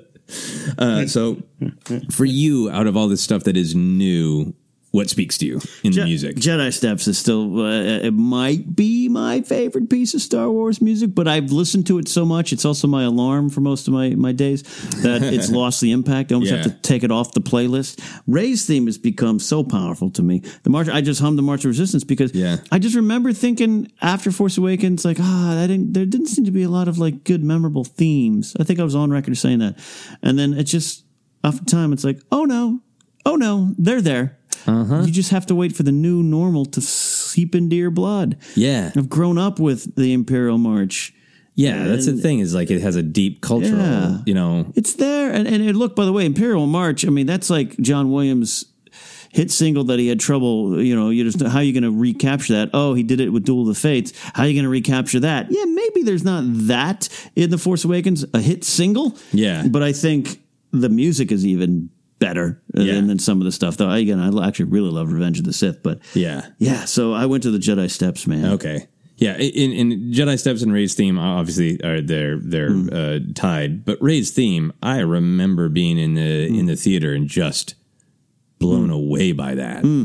Um, honestly, uh, all of Rey's intro, that day in the life, Hmm. along with that music, just telling us Mm-hmm. she is sad but hopeful, and it's so spare, which reminds you that she's alone, and it is just Mm-hmm. beautiful and haunting music in that whole scenario to get that sort of day in the life. Get that a little bit with Luke purchasing the droids, but that's Yeah, moving yeah. the plot too. And this is just showing us who she is. Yeah. And how she lives day to day. Yeah. And the music is doing a big part of that. And it, it all ties into a just huge newness to me. Um, you said great things about March of the Resistance. The First Order Kylo's theme, I didn't realize how much that had uh, just seeped into me Yes. of giving me a sense of dread Mm-hmm. of like, oh no, an awful thing is going to happen. yeah. Both the March of the Resistance and the March of the First Order are a little slower marches, so it's getting you to that like something's coming. as opposed to like, like the Imperial March is literally the sound of the Empire taking over the galaxy, right? Yes, it pops we are up, stepping on your head. boom, boom, and that's how it's introduced with the Super Star Destroyer flying over the Star Destroyers. You felt you already knew how big they were. Nope, Yeah. this big. So it's a different feel, and that's if you're not immediately. You know, if you're waiting for the if you're waiting for the march, the Yeah. Imperial March, you're not getting that. You're getting what you just Yeah. say. Anytime you hear it, if you took all the dialogue out, you know that evil has arrived. Yeah.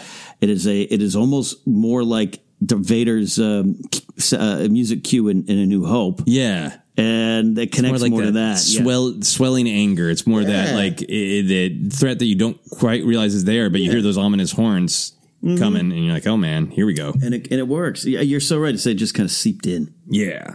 Um, all right. So uh, one of our final categories in newness, uh, force powers. Yeah. That's a big, blatant on the surface new thing. We see uh, Kylo freeze the blaster bolt. Mm-hmm. Uh, we see him both freeze Rey's body and then do that little hand swipe where he seems to knock her out. Uh, mind probe invasion has definitely been in Star Wars before, but this is a very advanced Mm-hmm. version of it. Uh, uh, with actually fighting back and forth, and then you know I don't know if it's a force power. We don't know what it is, but the whole force vision from Rey touching the saber, Yeah. whether that's an ability that she has, whether that's something that the kyber crystal is doing, mm-hmm. but the, that force vision has relationships to Dagobah Cave and, Yeah. and Anakin's visions, but that was also new. Yeah. So out of all that sort of force stuff, what what grabs you? I I got to tell you, I love um, I love all of it. I, the, the blaster bolt just right away was that oh wow kind of feel. Uh, you just like, this is great. Total nerd town. Yeah, and it uh, the the enhanced uh, mind invasion. I love that scene. I, I've probably uh, talked too much about that scene, but I do love that scene. Uh, and I, I really do love all these. It was very clear. Every one of them was new, and it was exciting. I love new force powers. I love them in Last Jedi. Could defend them to my bitter end, and I'm going to love what I hopefully will see in Rise of Skywalker. Yeah. It should not be. I don't. I don't like the f- force power manual idea of we never seen that before. If it's not in a drop down menu on a video game, it doesn't exist. Yeah, I, I like that it can be anything, and I like that different schools in different different people would have different strengths. Different schools of thought would be like, oh, this is how you can master that, or if you're on the dark side, like this isn't right. It shouldn't be done. So you almost have to fight yeah, the force to make it bend to your will and do something that it doesn't. Yeah. You know, yeah. all sorts of different uh, interesting ideas about how these would would come about. And yeah, the freezing the blaster bolt is just cool. Yeah. Yeah, it was. I mean, I have I have like Poe's reaction. I love Poe's reaction, like looking at it, like, oh, oh boy, this is what we're in for. Yeah, never, yeah. I've never seen that. Yeah, yeah. In the Force Vision, the idea that the saber, the Kyber crystal within, could call to somebody, Yeah, yeah. Maz explicitly says it calls to you. Uh, we, we didn't get a chance to talk about Maz much, but uh, mm-hmm. anyway, we will move on because this episode is already going to be our record breaker. The last thing in my list of newness, not nudeness, newness, newness, the ending. So, yeah, especially when this movie gets compared to It's Just a New Hope. Like Vader is the bad guy of A New Hope. Eh, he gets spiraled out of you know the battle by by the Falcon. Mm-hmm. This is the, the new hero Rey definitively yeah beating the new villain. Right? Yeah. He he's on the ground bleeding, wounded, uh, and then it ends on not a hey they had a celebration. It ends on as Mark Hamill has joked a literal cliffhanger of Yeah. what in the hell is going to happen next. So I feel like those two components of the end are very new.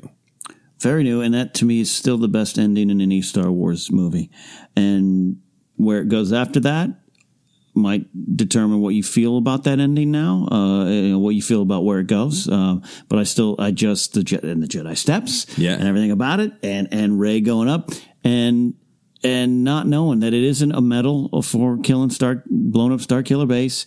Rey didn't do that, you know. Yeah. By the way, um, Poe, that our new flyboy hero, uh, Han is dead. Like everything about it, it it was not just big big killer ball blown up, medals handed out, and and gosh, I just love. I, I just sometimes put in the ending. Yeah. It's so powerful handing that, climbing the, those steps and handing that lightsaber uh, to Luke and asking him to take it, which connects back to what is new in the the first new thing. Yeah. This is all about finding Luke. This is all about dealing with the past. And with that, we are going to take a break and we will deal more with the past.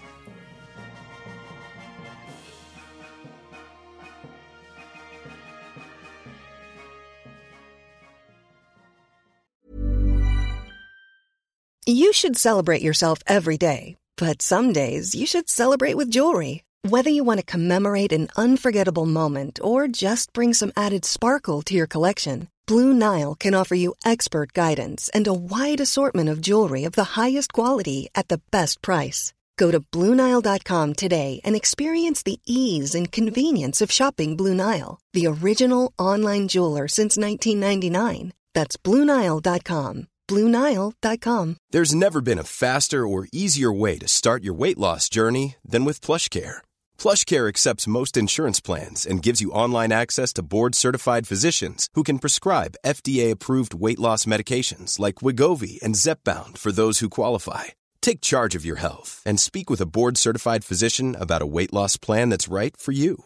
Get started today at plushcare.com slash weight loss. That's plushcare.com slash weight loss. plushcare.com slash weight loss. Quality sleep is essential. That's why the Sleep Number Smart Bed is designed for your ever evolving sleep needs. Need a bed that's firmer or softer on either side? Helps you sleep at a comfortable temperature? Sleep Number Smart Beds let you individualize your comfort so you sleep better together. JD Power ranks Sleep Number number 1 in customer satisfaction with mattresses purchased in-store. And now, save 50% on the Sleep Number limited edition Smart Bed for a limited time. For JD Power 2023 award information, visit jdpower.com/awards. Only at a Sleep Number store or sleepnumber.com.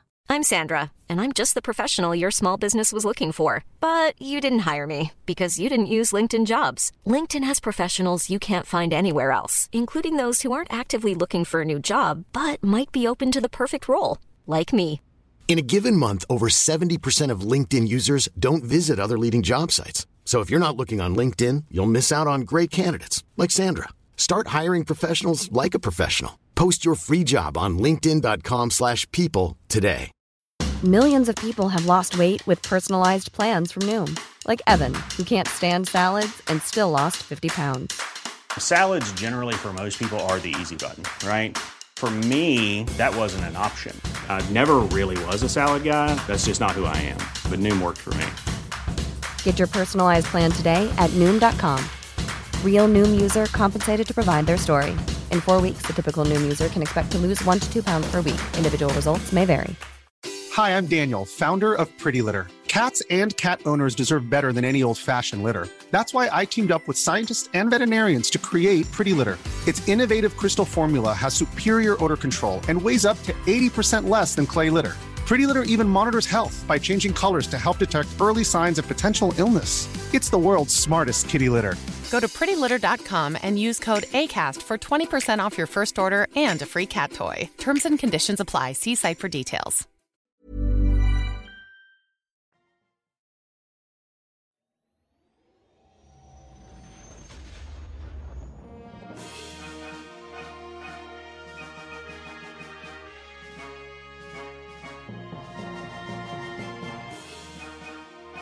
And we are back to talk about the old, the classic.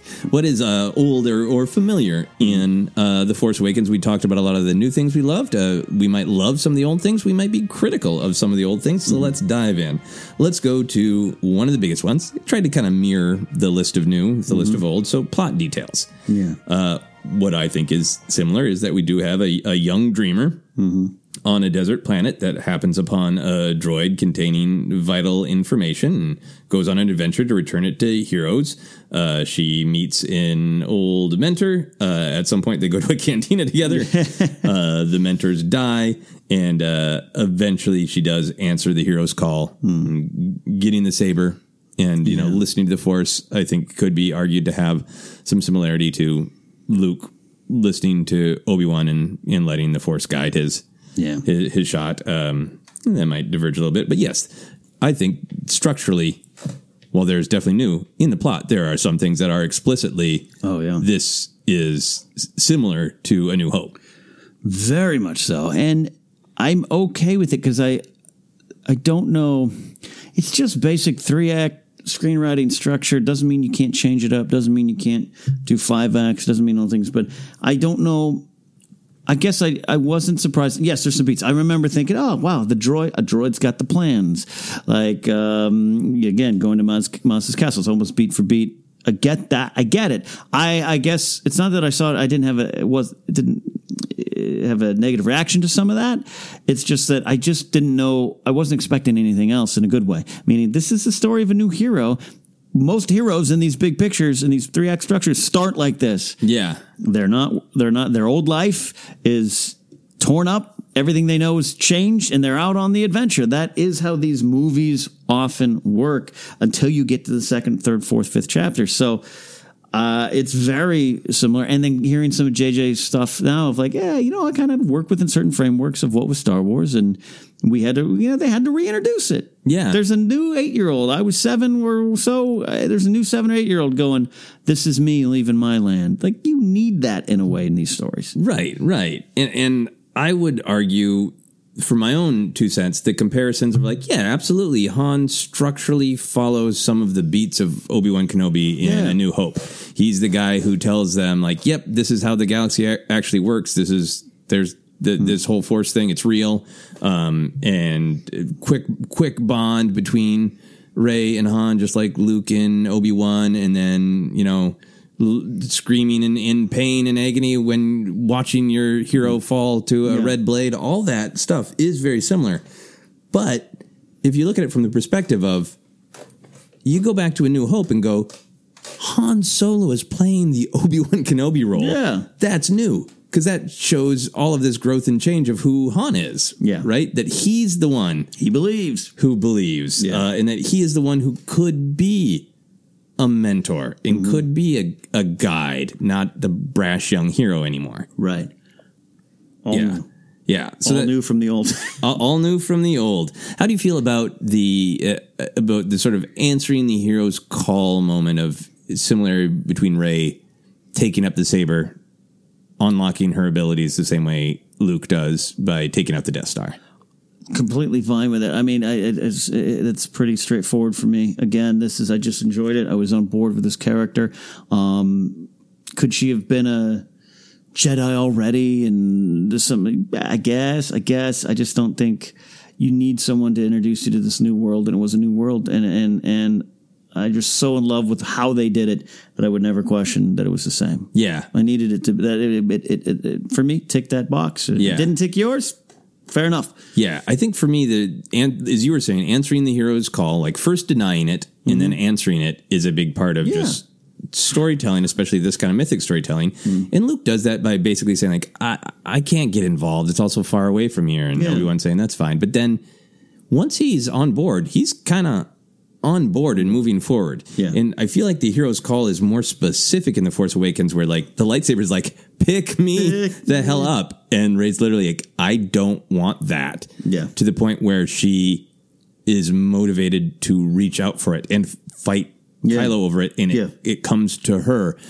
The specificity of denying and then answering that call being tied up into the actual reception of the saber Yeah. and then we end by her trying to give it away again. like all that is is a little bit more complicated Yeah. to me. Uh, so one of the most obvious plot de- plot details that is classic, Yeah. blowing up a planet killing weapon, the Starkiller Base, to the point where they make jokes about it in the movie, right? Like, Yeah. oh, it's the Death Star a bit bigger. There's always a way to blow it up. Yeah. all that. How do you feel about the that perhaps one of the biggest similarities that there is a third planet killing Yeah. circular death ball? It works for me now more in the sense of, you know, the First Order is going to do it bigger and better. Even the AT-M6s later on in Last Jedi, like, what? Where ours aren't going to fall by speeders. They're too big to fall. They've got razors on the legs Yeah, now. uh, I like all that. I can get behind what we talked about earlier of what it does. The Hosnian um, uh, stuff is, is is a little different. Um, I, I at the time it was okay. You even have X wings going down a trench. You had the you had the plan. You had the hologram like I saw in Return of the Jedi. Very similar. I remember discussing with my friend Scott Mans, who's more of a Star Trek fan than a Star Wars fan, but he's just like, oh man, they just kind of bummed me out. They went, they went for the same thing, and I can't even escape that feeling now. I don't know what replaces it.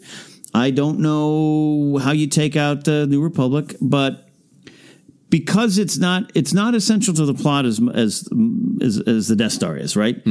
Um, the First Order, they even yeah, I get I get the Starkiller Base. You know, we're the next target. All right, I get that. There's that ticking clock. And it's the same as the It's the Death Star clearing the planet. It's all there. So I have no problem with it.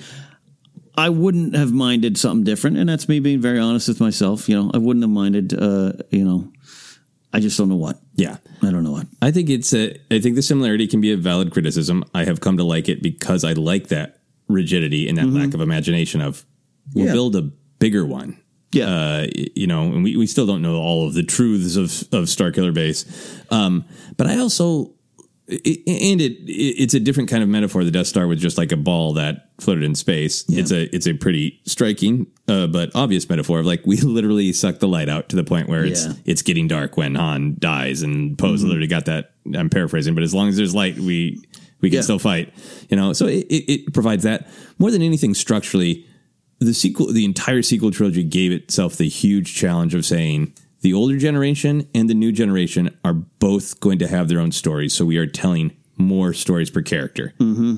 Obi Wan doesn't have his own arc in A New Hope the way Han Solo does. Right. Um, and so the Starkiller Base, I think, provides moments of heroism for many of our characters. It, Yeah. it gets to show Finn being deeply connected to Rey and just wanting to go there to rescue her. her. It gets Han to complete this arc of like the galaxy is depending on us, mm-hmm. and they wouldn't have destroyed it. They wouldn't have got to do that trench run if Han hadn't done that. Right. But then Poe also gets to do the triumphant. So you you get a lot of narrative and character storytelling out of it. Yes. And I feel like if you're you're laying out a plot and you want all those things, you need all those things to serve all of these characters having their own story And come more. to one point. They come to one point. How's a way that here we can show all these truths about these characters? Hmm. You know, if you're just if you're making up a weapon, maybe it does make sense to just have something that's a little bit more in universe. Yeah. Yeah, what you're saying makes a lot of sense, and and like I said, I'm I'm at a point where it doesn't bother me anymore. You know what I mean? Because it isn't like it just so the Force Awakens is, is about so much else Yeah. than this. So I, I I really like what you're saying of like when you're actually physically sitting down with a story. Yeah. How do you do it? You know, even the grabbing from the sun was very legends like, which I don't really like. The, you know, Sun Crusher comes to mind. All these Yeah. other things, and I know there were some differences between the Sun Crusher and this, but um, yeah. So that wasn't my favorite either. Uh, um, unintentionally comical in some way, but again, it serves the point. What you just said. That's Yeah. why. as we go back to Kylo's lightsaber. If you dig, there's more. Poe literally going, well, look, there's light in the galaxy. Yeah. We will be the spark Yeah. that will light the fire. Yeah. So there's a lot of things I like about it. I will say that, yeah, I do understand. I was shocked when I saw it on the poster. we and we Because like growing up as a as Mm-hmm. an '80s kid, right? It was that was one of the big complaints. Return of the Jedi, like why do they just build another Death Star? Yeah. Uh, which, if you weren't alive then, that was a complaint that people talked about. Um, so moving on uh, to other plot de- details. This one for me, and when I was putting a lot of these together, it was like, this is does this go in the new or the old category? yeah, no, absolutely. So one of the plot details, the essential ones, is that the heroes of the past are myths and legends. Luke Yeah. Skywalker is literally a myth when they meet Han Solo and go, "This is the Millennium Falcon." Yeah. you're the you know uh, the gen the famous general. Eh. Um, all that is, uh, I feel like that's old because. Obi Wan is a legend of the past in A New Hope. The Jedi and the Force are Mm-hmm. Kind of yeah. a legend of the past that the rebellion is Yeah, clinging Anakin, to. Uh, yeah, the the your father who was actually a Jedi Knight. Like, so I don't, I, I can't say it's new, but I feel like it's so different as a plot point because we as an audience have that relationship Yeah. with the myths of the past that the the young people don't. Yeah. that like well we we- have both relationships. We're like yes luke skywalker is a myth. And yeah of course han when han says yeah i knew him we're like yeah. Yeah. remember when he said goodbye on hoth? That was awesome. And we came back together in jabba's palace. Like we both they're both myths and we know them intimately. So like mm-hmm. we the audience have this relationship with that idea of them as myths that's Yeah. just really powerful and complicated Yeah, I, and, and again, this is one of the things where I'm like, yeah, it's it's it's so similar, and that's what it needed to be. Which is why I, I you know, I love the choice to push these legends, these legend characters, not uh, from legends, but legendary characters, into this myth, into not the back part of, not the backdrop of the story, but we have to deal with them different. They are not front and center. Yeah. I, I I, you know, I sometimes go, man, we didn't get Luke, Han, and Leia one final scene together. And I, and I do want that. But I, I, this is me personally, would not trade that moment for what I got with these characters. You out there listening are, are probably, a lot of you are probably different about that. They couldn't have found one way to do it. Like, found it yeah I get it, but it all is to me worth Luke on a hill. Um, but so it's it is similar. It is how it's supposed to be. It is Obi Wan talking about the Clone Wars and your father and all Yeah. these things in the past because it helps. It serves the character at the front of the story, which is young Luke at that time. yeah Now it's these ones. Yeah, I guess that's the example of the uh, the old that I like. The I to me, there's a a good poetry of in a New Hope, Luke being told Obi Wan's version of the truth of who his father was, Right. And then you compare that to the new incarnation of that, where Kylo Ren is staring at his grandfather's helmet, Yeah. trying to be like the same person, Yeah. but this different version of the same person, right? Like where Luke is like, I was presented with this noble idea of who my father, Anakin Skywalker, was, and that's going to motivate me. And then you catch up with Kylo, and like, I was lied to. We don't know that in the movie, Yeah. but I, my my grandfather was Vader, and I've got his helmet, and I want to be like him. that's great uh, Star Wars poetry to me. Yeah. All right, so characters. Obviously, we had a return of some of the classics. That's one of the things that people wanted the most of this movie. You got Han Solo, Leia, Luke, sort of. Uh, you got your Nien Nunb. You got your Admiral Ackbar, Chewie, 3PO, R2. Yeah. Uh, it, it, I don't. Uh, I'm trying to think if there's any other major characters uh, of the past. Um, so, out of these old characters being there, wh- what what spoke to you the most? Is it the the myth of Luke? Is it the consistency of Leia still just in there doing the hard work that somebody has to do? Is it that Han kind of has to re reset his hero's journey and revisit some of his deepest challenges? the the new out of this this old is is taking all these characters that I loved and then going, hey, life happened to them too. And I am just continuously uh, intrigued and learn new things by going back and seeing, particularly Han in Force Awakens that it wasn't General Han leading uh, leading troops to battle. Uh, you know, he's not the one leading the, the, the, the, rescue on Takodana. He's being rescued because his life is, uh, you know, there's some things have gone wrong. I'm just in, increasingly more interested by that. Yeah. But that comes out of the old. That's that's another way of, yep, these are the old characters, but we have a new take on them. Yeah. Versus they're just in the cockpit of the Millennium Falcon doing what they did 30 years ago. Yeah. I think it it takes them out of being just fantasy characters. And I know mm-hmm. there's some people who are like, "Hey, I like that Return of the Jedi is happily ever after, and that's what yeah. I want them to live in in my mind." And, and all respect to, the mm-hmm. people who feel that way.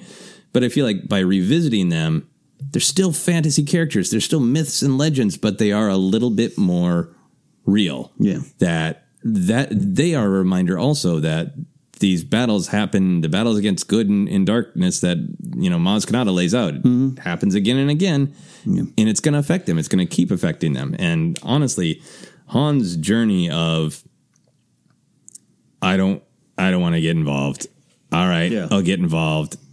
I, I, I don't, don't want to try to open up to my son. Yeah. But that's of course what I need to do. That's my biggest challenge. It's always yeah. been my biggest challenge is letting people in I'm going to go for it. I, I I just think it's it's beautiful myself. Well, these and these old characters are haunted by the past as well. They're living in the shadows of the past too, and and and it's just again way more interesting. Yeah, yeah. Any deep thoughts on Nine Number Admiral Ackbar before we move on? Ha! Fun to have them back. Yeah. End of story. Moving on to location. So, Jakku is another desert planet. Uh, D'Qar and Takodana are both forests, yeah, yeah. which we've seen before. Maz's uh, castle is another cantina. Uh, Starkiller has snow, which we've seen before, and is another space station. So, there is some definitely some. Uh, yeah. Uh, it feels like to me, original trilogy, the planets were environments from Earth. Yeah. Then uh, George has more money for the prequels. Still some of oh, that, but he can go like, "Hey, look, uh, Felucia. It's right. weird plants. Yeah. Yeah. it's 70s wallpaper, but a planet. Like, uh, it, it, gets a little bit more exotic and, you know, gets mm. around to like some of the environments he didn't do. Like Kamino right. is an ocean planet. Right. And I think because Force Awakens wanted to be more grounded, right? Yeah. Didn't want to create a CGI exotic, yep. exotic planets. So they went with some more real world environments. Basic elements. Yeah. yeah. how do you feel about that choice? Do you feel like that meant that uh D'Qar does look a little like uh the moon of Yavin and uh, I I I, I, guess it's a tradition I, I like. Yeah. And it's always a fun, you know, we got uh, this new ocean moon coming up and it's like, oh, now we got an ocean planet like Kamino. And, and, and it can be used against Star Wars sometimes. What is it? Was the whole planet snow? Yeah. And so what? like, I love, I was, I was obsessed with it as a kid. I was obsessed with snow troopers. Yeah. And forest troopers, scout troopers. Like, it, that is, and if you're crafting a, an episode seven, and you're a production designer and you're you're uh, you know you're one of the design team and the development you know what inspires you about Star Wars? Well, the, the, the landscapes, the trackless voids, as Harrison says in that Empire trailer. so yeah, and then but then under the mandate of hey, look, we also don't want, like you just said, a, a blue screen Felucia type of situation so even if they did, I, I guess you could make uh, those plants for real, like it's Wonka. Um, so I like that choice to keep it with something we knew, and and and I like it even now. Like I am going into nine at the time of this recording. We don't hundred percent know if Endor's in the film. There's some things that make me think that it is, and that we got an ocean moon and a forest moon, or is it a jungle? Is it a jungle? Right? We've heard this. I want it to be Endor, but then when something new pops up, it's like, cool, the galaxy just got bigger. Yeah, absolutely. Uh, yeah, I, I, I think uh, I'll, I'll, take the criticism on board. Uh, it's, you know, it is on the nose that Rey's planet is a desert planet. Yeah. It's, you can do desolate with open prairie. Yeah. You yeah. can certainly do desolate with snow. I think it's, it is a strong choice to go like, no, we really, we want this to have that, that energy and that similarity. Um, and then yeah, I think there is a choice to make, especially the inside base of D'Qar have like vines and that, so it yeah, does yeah. really uh, remind you of Yavin. Oh, um, the Starkiller is maybe my favorite location because we yeah. haven't seen that combination of snow and forest. And especially Rey and Kylo's fight, it so evokes like, did the brothers Grimm work Hmm. on this? Like, it is so Little Red Riding Hood lost in the deep, Oh, yeah. dark forest, and there are wolves in there. It's so uh, Mm-hmm. old fantasy in, in a way that I, I don't feel like Star Wars has evoked before. So that was the one that, for me, even though the elements of forest and snow are, are repetition, Yeah. they combine to be something new for me. All right, so design elements, creatures, ships. Okay, so they're new, but they're stormtroopers. Uh, we got TIE fighters. They have some red on them. Uh, we got X Wings. They're newer models. Uh, we got uh, redesigned Star Destroyers. We got the Millennium Falcon, which is classic. Uh, and we got shout out to the Holochess and the remote. Uh, we got uh, repeat aliens, but I think only when they were already known characters like Nien Nunb and Admiral Ackbar. Right, right, you're right. Uh, so that's a rundown of what is same. Mm. How do you feel about the sameness here? I I had no problem. but There's definitely some questions of like, oh, it's uh, when it first started popping up. It's like, okay, it's it's we're just bringing back the same things. And my first question was, all right, but why? Why why do we still have Tie fighters? What wouldn't is this new enemy team uh, going to have some new kind of equipment? And yeah, the answer is yeah, eventually. But then we get the the reasons why they're the neo Nazis looking to do it again, and, Yeah. and we're going to do it right. So I I bought into all that, and again, living through the prequel era of of George creates this entire new world. It's a different time, and well, that's not the Star Wars we love. Like, so I, I got what they were doing, and I, Yeah. I do like it. Yeah. Uh, for, for my two cents, you know, I, I love the Falcon returning and I love how Oh, it's yeah. introduced. It's, So it's great. amazing. Uh, in terms of the old creature design, I would have taken a few more old aliens. I think this Yeah, is yeah. the, the criticism that I agree with the most of the TIE fighters and the X Wings. Mm-hmm. Like, I don't mind. They're great. They're amazing ships and they're classic. But I think if you want to do inject this, I guess this is the choice that feels the most safe to me. The most that's just like, Totally. don't worry. Not only is a Falcon back, but it's TIE fighters and X Wings. Mm-hmm. I'd been happy to be like, well, yeah, the New Republic has has developed an entirely new fighter, and that's what everybody uses. Yeah. You know? D wings. Yeah. yeah, we, beyond the alphabet wings, Yeah, yeah. yeah, or an Aurebesh wing of Yeah. some kind. Um, in the Tie Fighters, I in the Star Destroyers, I do like that they are the re-emerging Mm-hmm. empire, and part of it is, yeah, and, uh, the galaxy was terrorized by these ships, and they know their outline, and they know their sound, and they're terrified of them, and that's part of the reason that we want to do this because we are we are the empire bigger and better. So I understand that in story more, Yeah. but I understand the criticism of Oh, sure. you know, especially when you hear George Lucas saying like it's the same. Like, Yeah. yeah, George Lucas would have made some new crazy first order ships Oh, yeah, and new crazy Republic resistance ships, and and I can see that. Yeah. Oh, yeah. It's fine. It's, it's it, it, it, the- movie's big enough to take that hit. Yeah. You know, it, it's like, yeah, yeah, all right. Yeah, even tossed me a Y wing back then. They didn't even do that. It was X wings, Tie fighters. Um, yeah, I- I'm okay with that. I, it didn't. It didn't knock. It didn't knock me for a loop too much though. Yeah, yeah. Uh, all right, so the music we've got the uh, the main theme pops up in its own little ways. We have the Force theme integrated. Um, I, I did a deep dive and learned that some of the same sound cues that are used when uh, Luke discovers Uncle Owen and Aunt Beru at the burning homestead are used when Rey takes the saber. Right. Which is fascinating, and then of course the much discussed uh, uh, uh, similarity between Yeah, yeah. the theme music that is played for Snoke is uh, exactly the same or very very similar to Yeah. to cues during uh, Palpatine telling the story of Darth Plagueis. Fact, evidence, evidence. Plagueis is Snoke, and Snoke is Plagueis. John Williams said in the score.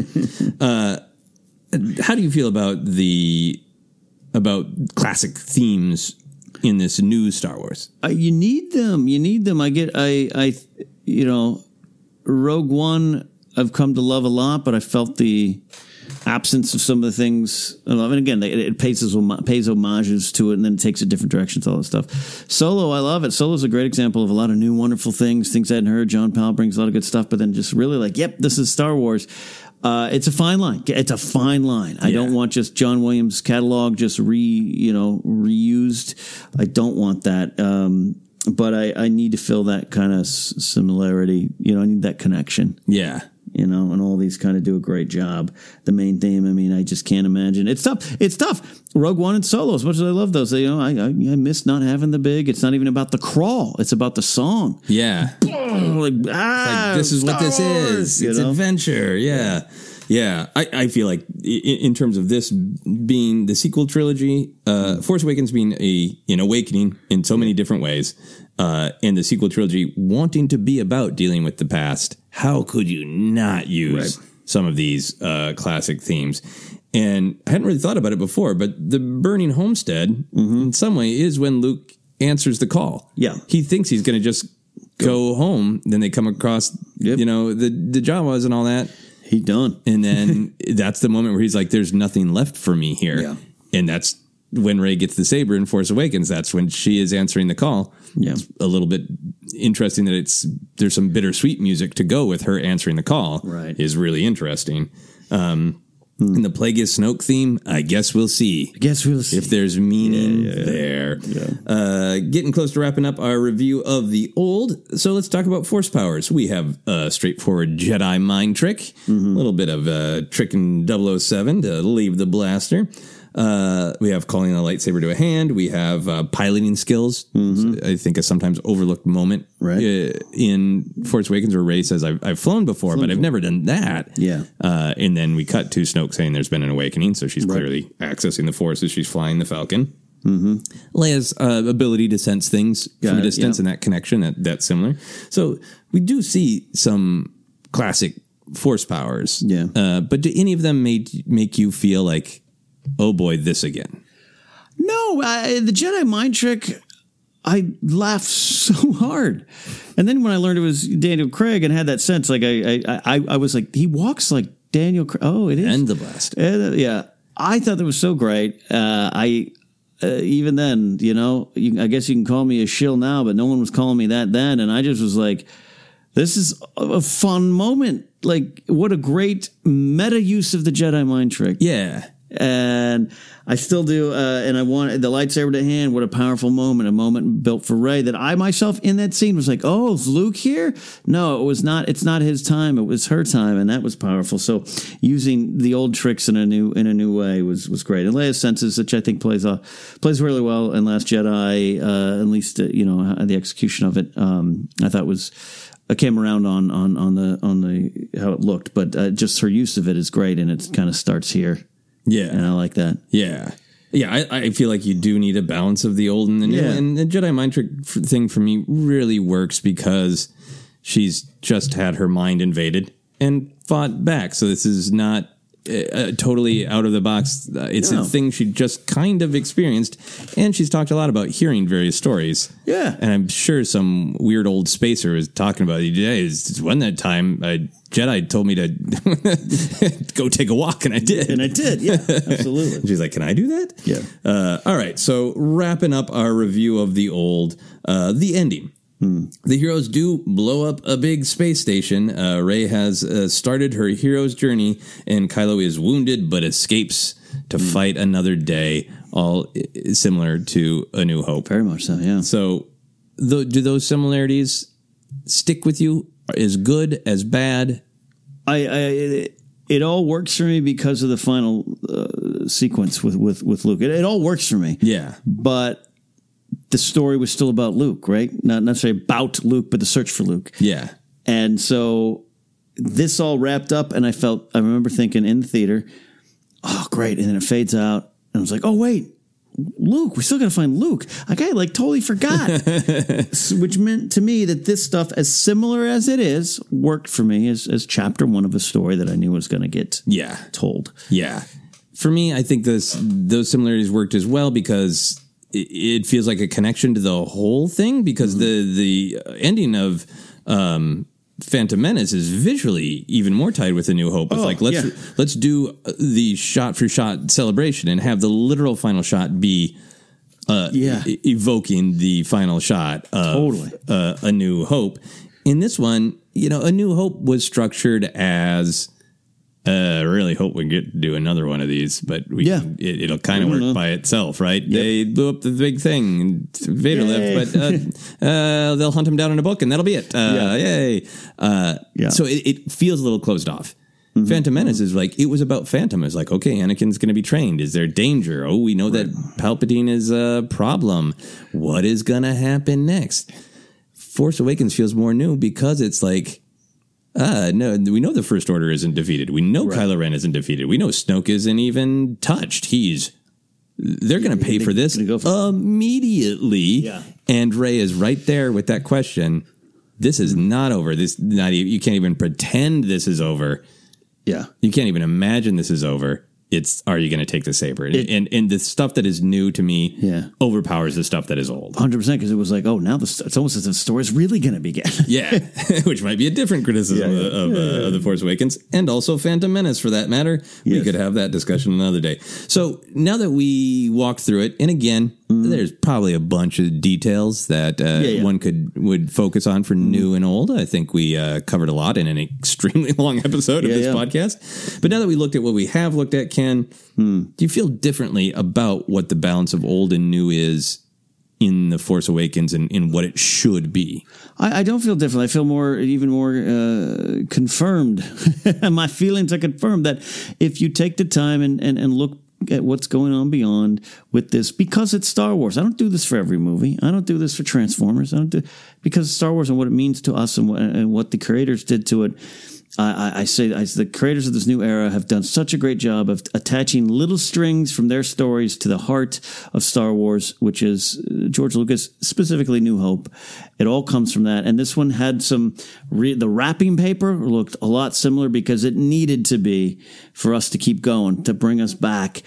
And prequels aside, you know, uh, so I, I am more, more excited by watching that movie and seeing what they presented as new. And I, I don't like the uh, it's just an old rehash argument at all. Yeah, yeah, I yeah, I, I I can understand people having different levels of opinion. I'm never a fan of the lazy writing uh, because even uh, if you end up not liking the choices, there there was hard work and deep thought put into this script. And I think for me, where I end up is ah, I get and agree with up to a certain point. Some like, eh, did, did we need the remote and holochess? Did they have to be X wings and Tie fighters? But the things that I can say like, eh, I'm not sure about that are cosmetic. Yes. They're surface level. Big time. And I feel like the things that are old are powerful.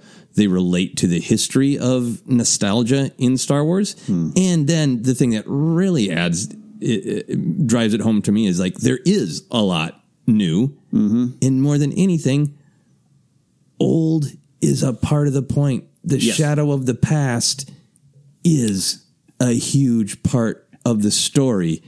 Can you get out of the shadow of the past? In in the the work that this movie does to set up the sequel trilogy to be about that is so deep and so uh, uh, built into the absolute DNA of what this movie is that I just really celebrate that idea. Absolutely. I, I, I, I, it's almost as if they looked at the world, Star Wars world themselves, and said, "Can we move past all that when it came before? How do we show that story?" And like you said earlier on, the fact that JJ was like, "That is the story." That is the story. Can we move past? Can we move past? And we are going to move past. Yes. On to some audience questions, right? Yes, we are. We're going to Twitter first. Pat Guy at this Pat Guy. Seen very little of this pasty space Nazi in the promotional material for the Rise of Skywalker. I think there's a picture of Hux that uh, Yes. should be here. So what are we thinking? Some coup attempt against Ren goes horribly wrong early in the movie. I've seen some of this. There's a lot of things we haven't seen yet in the marketing. Mm-hmm. General Allegiant Pryde, Hux, Knights of Ren, a lot of things, but particularly uh, General Hux. Uh, what do you think here, Joseph? Yeah. I got a, I got a couple thoughts. Uh, you know, we might not be seeing a lot of Hux for a couple reasons. Like uh, his uh, his action figure remained on the shelf for a while. Like Mm-hmm. uh, I I'm a big Hux fan. I, I don't know that the general population is uh, huge fans of Hux, uh, but there's a part of me is like, is are the scenes that he is involved in too plot revealing? Yes. That it's hard to even just get a shot of him looking menacing or angry or afraid without revealing something. Yes.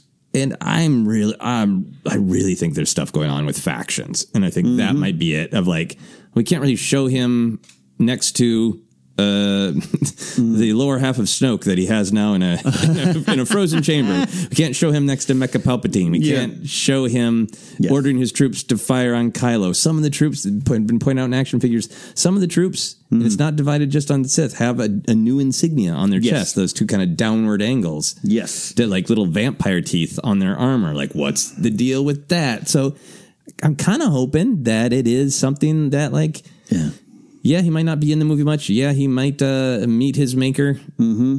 But we're, we're we don't want to get too close to that plot point. I agree that it could just be as simple as yeah, he isn't there. Um, Mark research shows is he's not going to put butts in the seats, whatever you want to say. All that could very well be true, but I I, I do like this idea that uh, most of the movie's a spoiler, and perhaps.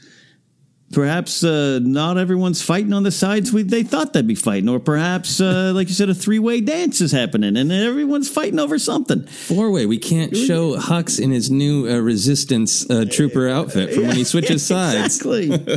I, I'm just wildly guessing there, man, because it could be anything. But it's. I would. Here's the thing. I would be worried in a sense.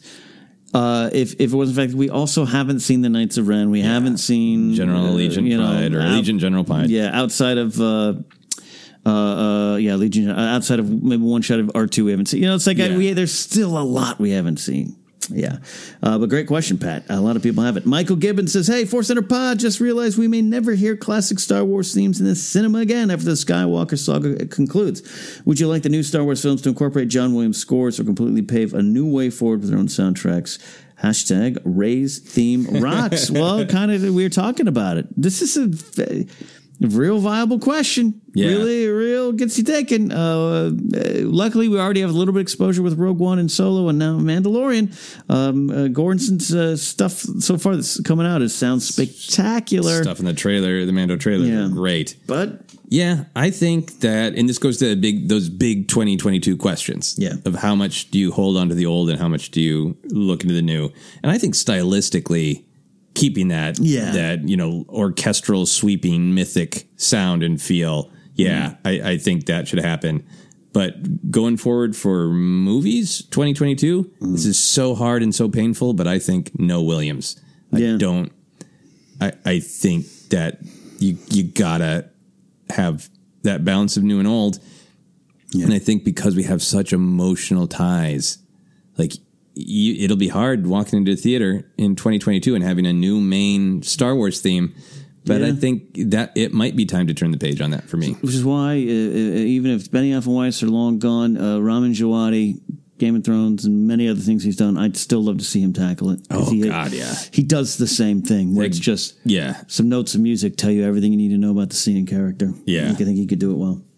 Uh, tough question that we'll be facing it, Michael. Uh, Patreon Alex Lloyd writes So, in responsible anticipation of what may occur at episode 9, what are your favorite Palpatine manipulations, chess moves in the other films? I think one that doesn't get enough commentary is Palp- Palpatine suggesting in Attack the Clones that Padme be placed under the protection of, quote, an old friend like Master Kenobi, presumably knowing Anakin had been thinking of her every day since we parted, and this could potentially spark an eternal conflict he could later use to turn him. Without Padme's love, Anakin would have no motive for his turn, and Palpy's plans may have well not worked. What are your favorites? Great one, Alex. hmm Yeah. Oh man, so many good ones. I also like that there is an element in Attack the Clones of jealousy, and it almost seems like. Uh, of like, well, not like Kenobi's like, yes, I'm going to run off with uh, Padme, but there's a little bit of tension there, and it seems like Palpatine is playing off that too. Yeah. like it's not an old friend Anakin; it's an old friend Kenobi. So it's in a way to belittle Anakin, Yes. too, of like, and, and Yeah. get get all that conflict going. Uh, for other favorite Palpatine manipulations, the Jar Jar vote because eh, Palpatine's clearly putting that in motion, but he gets uh, Mas Amedda to do some of the heavy work too. Mm-hmm. if only someone was, yeah. Um, I think one of the the big things is it's got expanded a little bit in uh, comic books, in books, um, and we see it in Attack the Clones, but just that. Palpatine kind of demanded to have a friendship with Anakin. And Yeah. that line of, we'll watch your career with great interest in Phantom Menace didn't turn out to be a joke. It turned out to him being like, "Hey, the Jedi are always around, telling you to take things more seriously, telling you to not worry about the past." And I'm just, I'm here, your buddy, just going like, "You're the most amazing Jedi I've ever seen." Right. They're not letting you use your full power. That seems foolish. That's yeah, like you should really just let yourself go and be the best. You, you like it's hmm. subtle, but the Jedi are supposed to be selfless. Yeah. And Palpatine's just whispering in his ear, encouraging him to be selfish. Yeah. And make it all about him and his power and how the Jedi are holding him back from using his power. Yeah. That, that's, a good one. That's no, no. That's because it ties a lot to the the Revenge of the Sith. Just it all kind of you know not from a Jedi. But I got to tell you, I was thinking about this question. I'm going to go to one that I, we all grew up with, and I think it's just a so simple one. Uh, When he kind of reveals to Luke on the on the in the throne room that, oh yeah, yeah, oh you oh you're talking about your friends coming to destroy us. You- Yeah. You think I didn't know that? There's a moment where Luke's like, oh damn it. Yeah. How come we didn't see that? Like, I think that is simple, direct. It didn't necessarily work out for him. Nope. But it is one of the great moments to me. It's pretty good when you realize that, like, you know, the windows in that throne room are not 360, right? Yeah. So he's like, make sure the Death Star is angled Yes. at this, because I'm Right, basically framing the Yeah. death of this guy's friend so he can see. It's like it all just the whole, you know, faith in your friends and yours moment, but just like the, and pretty soon you'll be dead. Oh, are you referring to the imminent attack? Yeah. That I allowed? Oh, young Skywalker. I just love that moment. That's, yeah, that's it is. It is a pretty great one. Just let's watch your friends die. Let's do it here. Great stuff, Alex. Uh, you could uh, we could talk a lot about Palpatine and his moves because there's so many. Uh, Brandon Harbecki, we met Brandon. He's a great cat. Uh, what do you think happened to Wes Janson in the new canon after The Empire Strikes Back? I, I was going to look. I forgot uh, in traveling over here today if, there, if if we have an answer yet. Um, Uh, I looked this up on old Yeah. Wikipedia. No, there's nothing in, nothing in else. modern canon. I'm sure there are volumes in uh, right. legends, but nothing in new canon. He escapes in an X-wing Okay. and guards uh, one of the escaping shuttles. okay, so what do you want? What happened with Wes Janson? I think that Wes Janson Mm-hmm. so successfully went undercover to infiltrate the Empire that he is in fact still in the First Order today, and that he is undercover in the First Order, and that uh, you know we, we think Rey and Kylo are going to win the fight, but he's just going to pop out and he's going to blast uh, Palpatine in his in his little heart. He's changed his name to Allegiant General Pryde. exactly. That's good shot, Pryde. I think he, uh, on that line, I think he retired to his uh, home world and he opened up a bar called Good Shot Janson's. and and uh, he's just uh, bar and grill watching some uh, space sports. Shots, Yeah. shots, shots, Shots, shots, shots for everybody. Shots, shots, space shots. Wedge drinks free. Uh, thank you, Brandon, Alex, Michael, Pat. Great questions on a supersized edition today. If you have thoughts on today's episode, all the news, all the new, the old, or just have questions for future episodes, we still get this question sent to us of online. Hey, where can I submit a question? Go to Twitter, follow us at Force Center Pod, use the hashtag Force Center, like our Facebook page. We have a website, forcecenterpod.podomatic.net. Podcast available on several spots, including Apple Podcasts, Google Podcasts, Stitcher, TuneIn. Uh, I will say, anchors are home. We're still working with. I'm now into my second IT person on uh, some of the older episodes stopping. I've just been going through and trying to reload some of the bigger ones. So uh, if you're uh, new and trying to go back and rediscover some of the things we said in the past, don't worry, working on that. There, we're on YouTube as well and on Patreon, Patreon.com/slash Force Center. And you want merch? Joseph has that answer. Oh yeah, we have a bunch of t-shirts, mugs, totes, uh, all different designs. This week we're recommending our I Heart Murder Bears merch. If you want to check that out, it's a picture of an Ewok and it's got a heart and it's got the word murder. What else could you want? you can check it out at teepublic.com slash user slash force center. Absolutely. And uh, we got our own stuff we're working on here. Star Wars, this isn't the only thing we talk about. But, uh, you know, that's not a bad thing to do.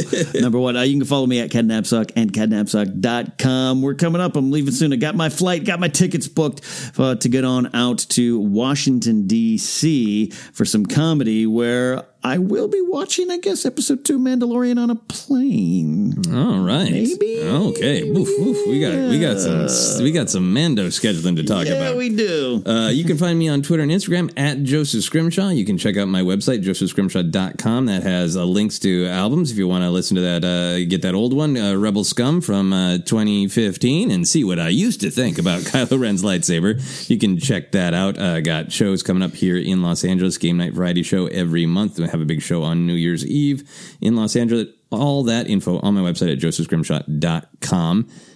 Ken, Yeah. is there one more piece of news that we forgot to talk about? yeah, about? we did. We forgot to talk about Anthony Breznican tweeting out all the stuff about the Mandalorian. Ming Na Wen's character, which we can't confirm, has no mask. It's not a VO character, which means I'm convinced they shot it about a month ago. Uh, all that will be revealed one day, I swear. Um, but uh, her character, uh. Shan Shand, right? Which, Fennec. Fennec Shand, which by the way is the same last name of one of the Kanjiklub members. Oh, damn! It sure is. Yeah. Crokind Shand. And also uh, we got a, a little TV spot. I'm calling it a TV spot, and that's uh, Joseph. We saw Nick Nolte finally speaking as an Ugnaught. Uh, Nolte, many people wanted the the Ugnaught to be Nolte. Uh, his name is K U I L L, which I think is just cool. cool. But man, Nolte Ugnaught. Absolutely. Nolte Ugnaught. Nolte the Ugnaught. Absolutely amazing. Yeah. When he speaks, his face does look like Nick Nolte. Oh, yeah, it's, they did it's gonna be. I mean, that's some like they like took an Ugnaught from Empire Strikes Strikes Back and then deep fake Nick Nolte's face on it. It's beautiful. Uh, and yeah, and he, we talked about it at the very top of this uh, epic episode where he's talking about a. I've heard of Mandalorians, but I've never seen Yes. one. Right? Yes. Got the great shot in the earlier trailer too of him putting his hand Mm-hmm. on the Mando's shoulder. So I don't know. It's it's looking like a, a however we say his name, is going to be an MVP for me. Yeah, I- yeah. love the weirdos. Love taking a, a background character from Empire uh, that I had an action Yeah. figure of that I played with. Took that apron on and off a thousand times, and now it's Nick Nolte. Come on. And and the great shot. It is intentional to the old old. Uh, Star Wars New Hope promotional shot of a stormtrooper on a dewback. We got the Mandalorian on a dewback shot, pretty much the same way. It is it is it is said to be very intentional. So once again, proving what we've known from the beginning. Jon Favreau just dumped his action figures on the floor and said, "I want to play with them." Including a biker scout Biker Scouts, in I love this that. in this shot. And right? uh, her character, uh, Ming Na Wen, uh, says, uh, Your name will be legendary, which means the Mandalorian does, in fact, have a name. Ooh. Bob Mando. Bob It's gonna be Mando, related to the Knights of Ren. Yeah, on another episode, we would have spent 40 minutes on that stuff, but we're not going to do that today. Perhaps next week, as we are oh so close to the Mandalorian. Yeah, yeah. Super, super excited uh, that Ming Na Wen is getting FaceTime. That Mm-hmm. Literally, yeah. that's not a, uh, a CGI character or a masked character. That looks like a ton of. There's a great interview. Looks like a ton of work Yeah. went into her the design of her character. Mm-hmm. Exciting that she's getting to play somebody who's a little bit more of a villain, maybe, Yeah. but in that He was, uh, smuggler, scoundrel, uh, assassin world. Used to work for crime syndicates Sharpshooter. you know, yeah, all sorts of exciting things for that character, and I'm I'm just so thrilled because they announced her so late. They also acknowledge that she's in multiple episodes. Yeah. So it's not just a cameo. So to have somebody of her caliber of awesomeness fully on display, Yeah. I'm thrilled. Absolutely. And I think she'll factor greatly into season two. Which uh, we are now into season nine of Force Center in this mid episode. No, we joke. Joseph and I joke. Uh, we know though uh, the longer episodes, um, a lot of you are on for that ride, and we appreciate it. So that is it for this week. For all the news, all the new and the old, we'll see you next time on Force Center.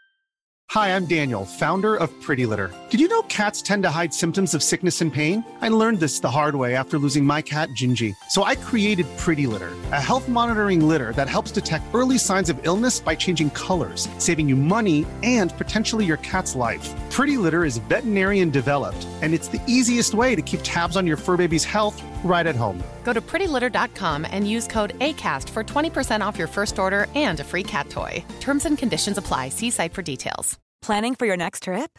Elevate your travel style with Quince. Quince has all the jet setting essentials you'll want for your next getaway, like European linen, premium luggage options, buttery soft Italian leather bags, and so much more. And is all priced at 50 to 80% less than similar brands.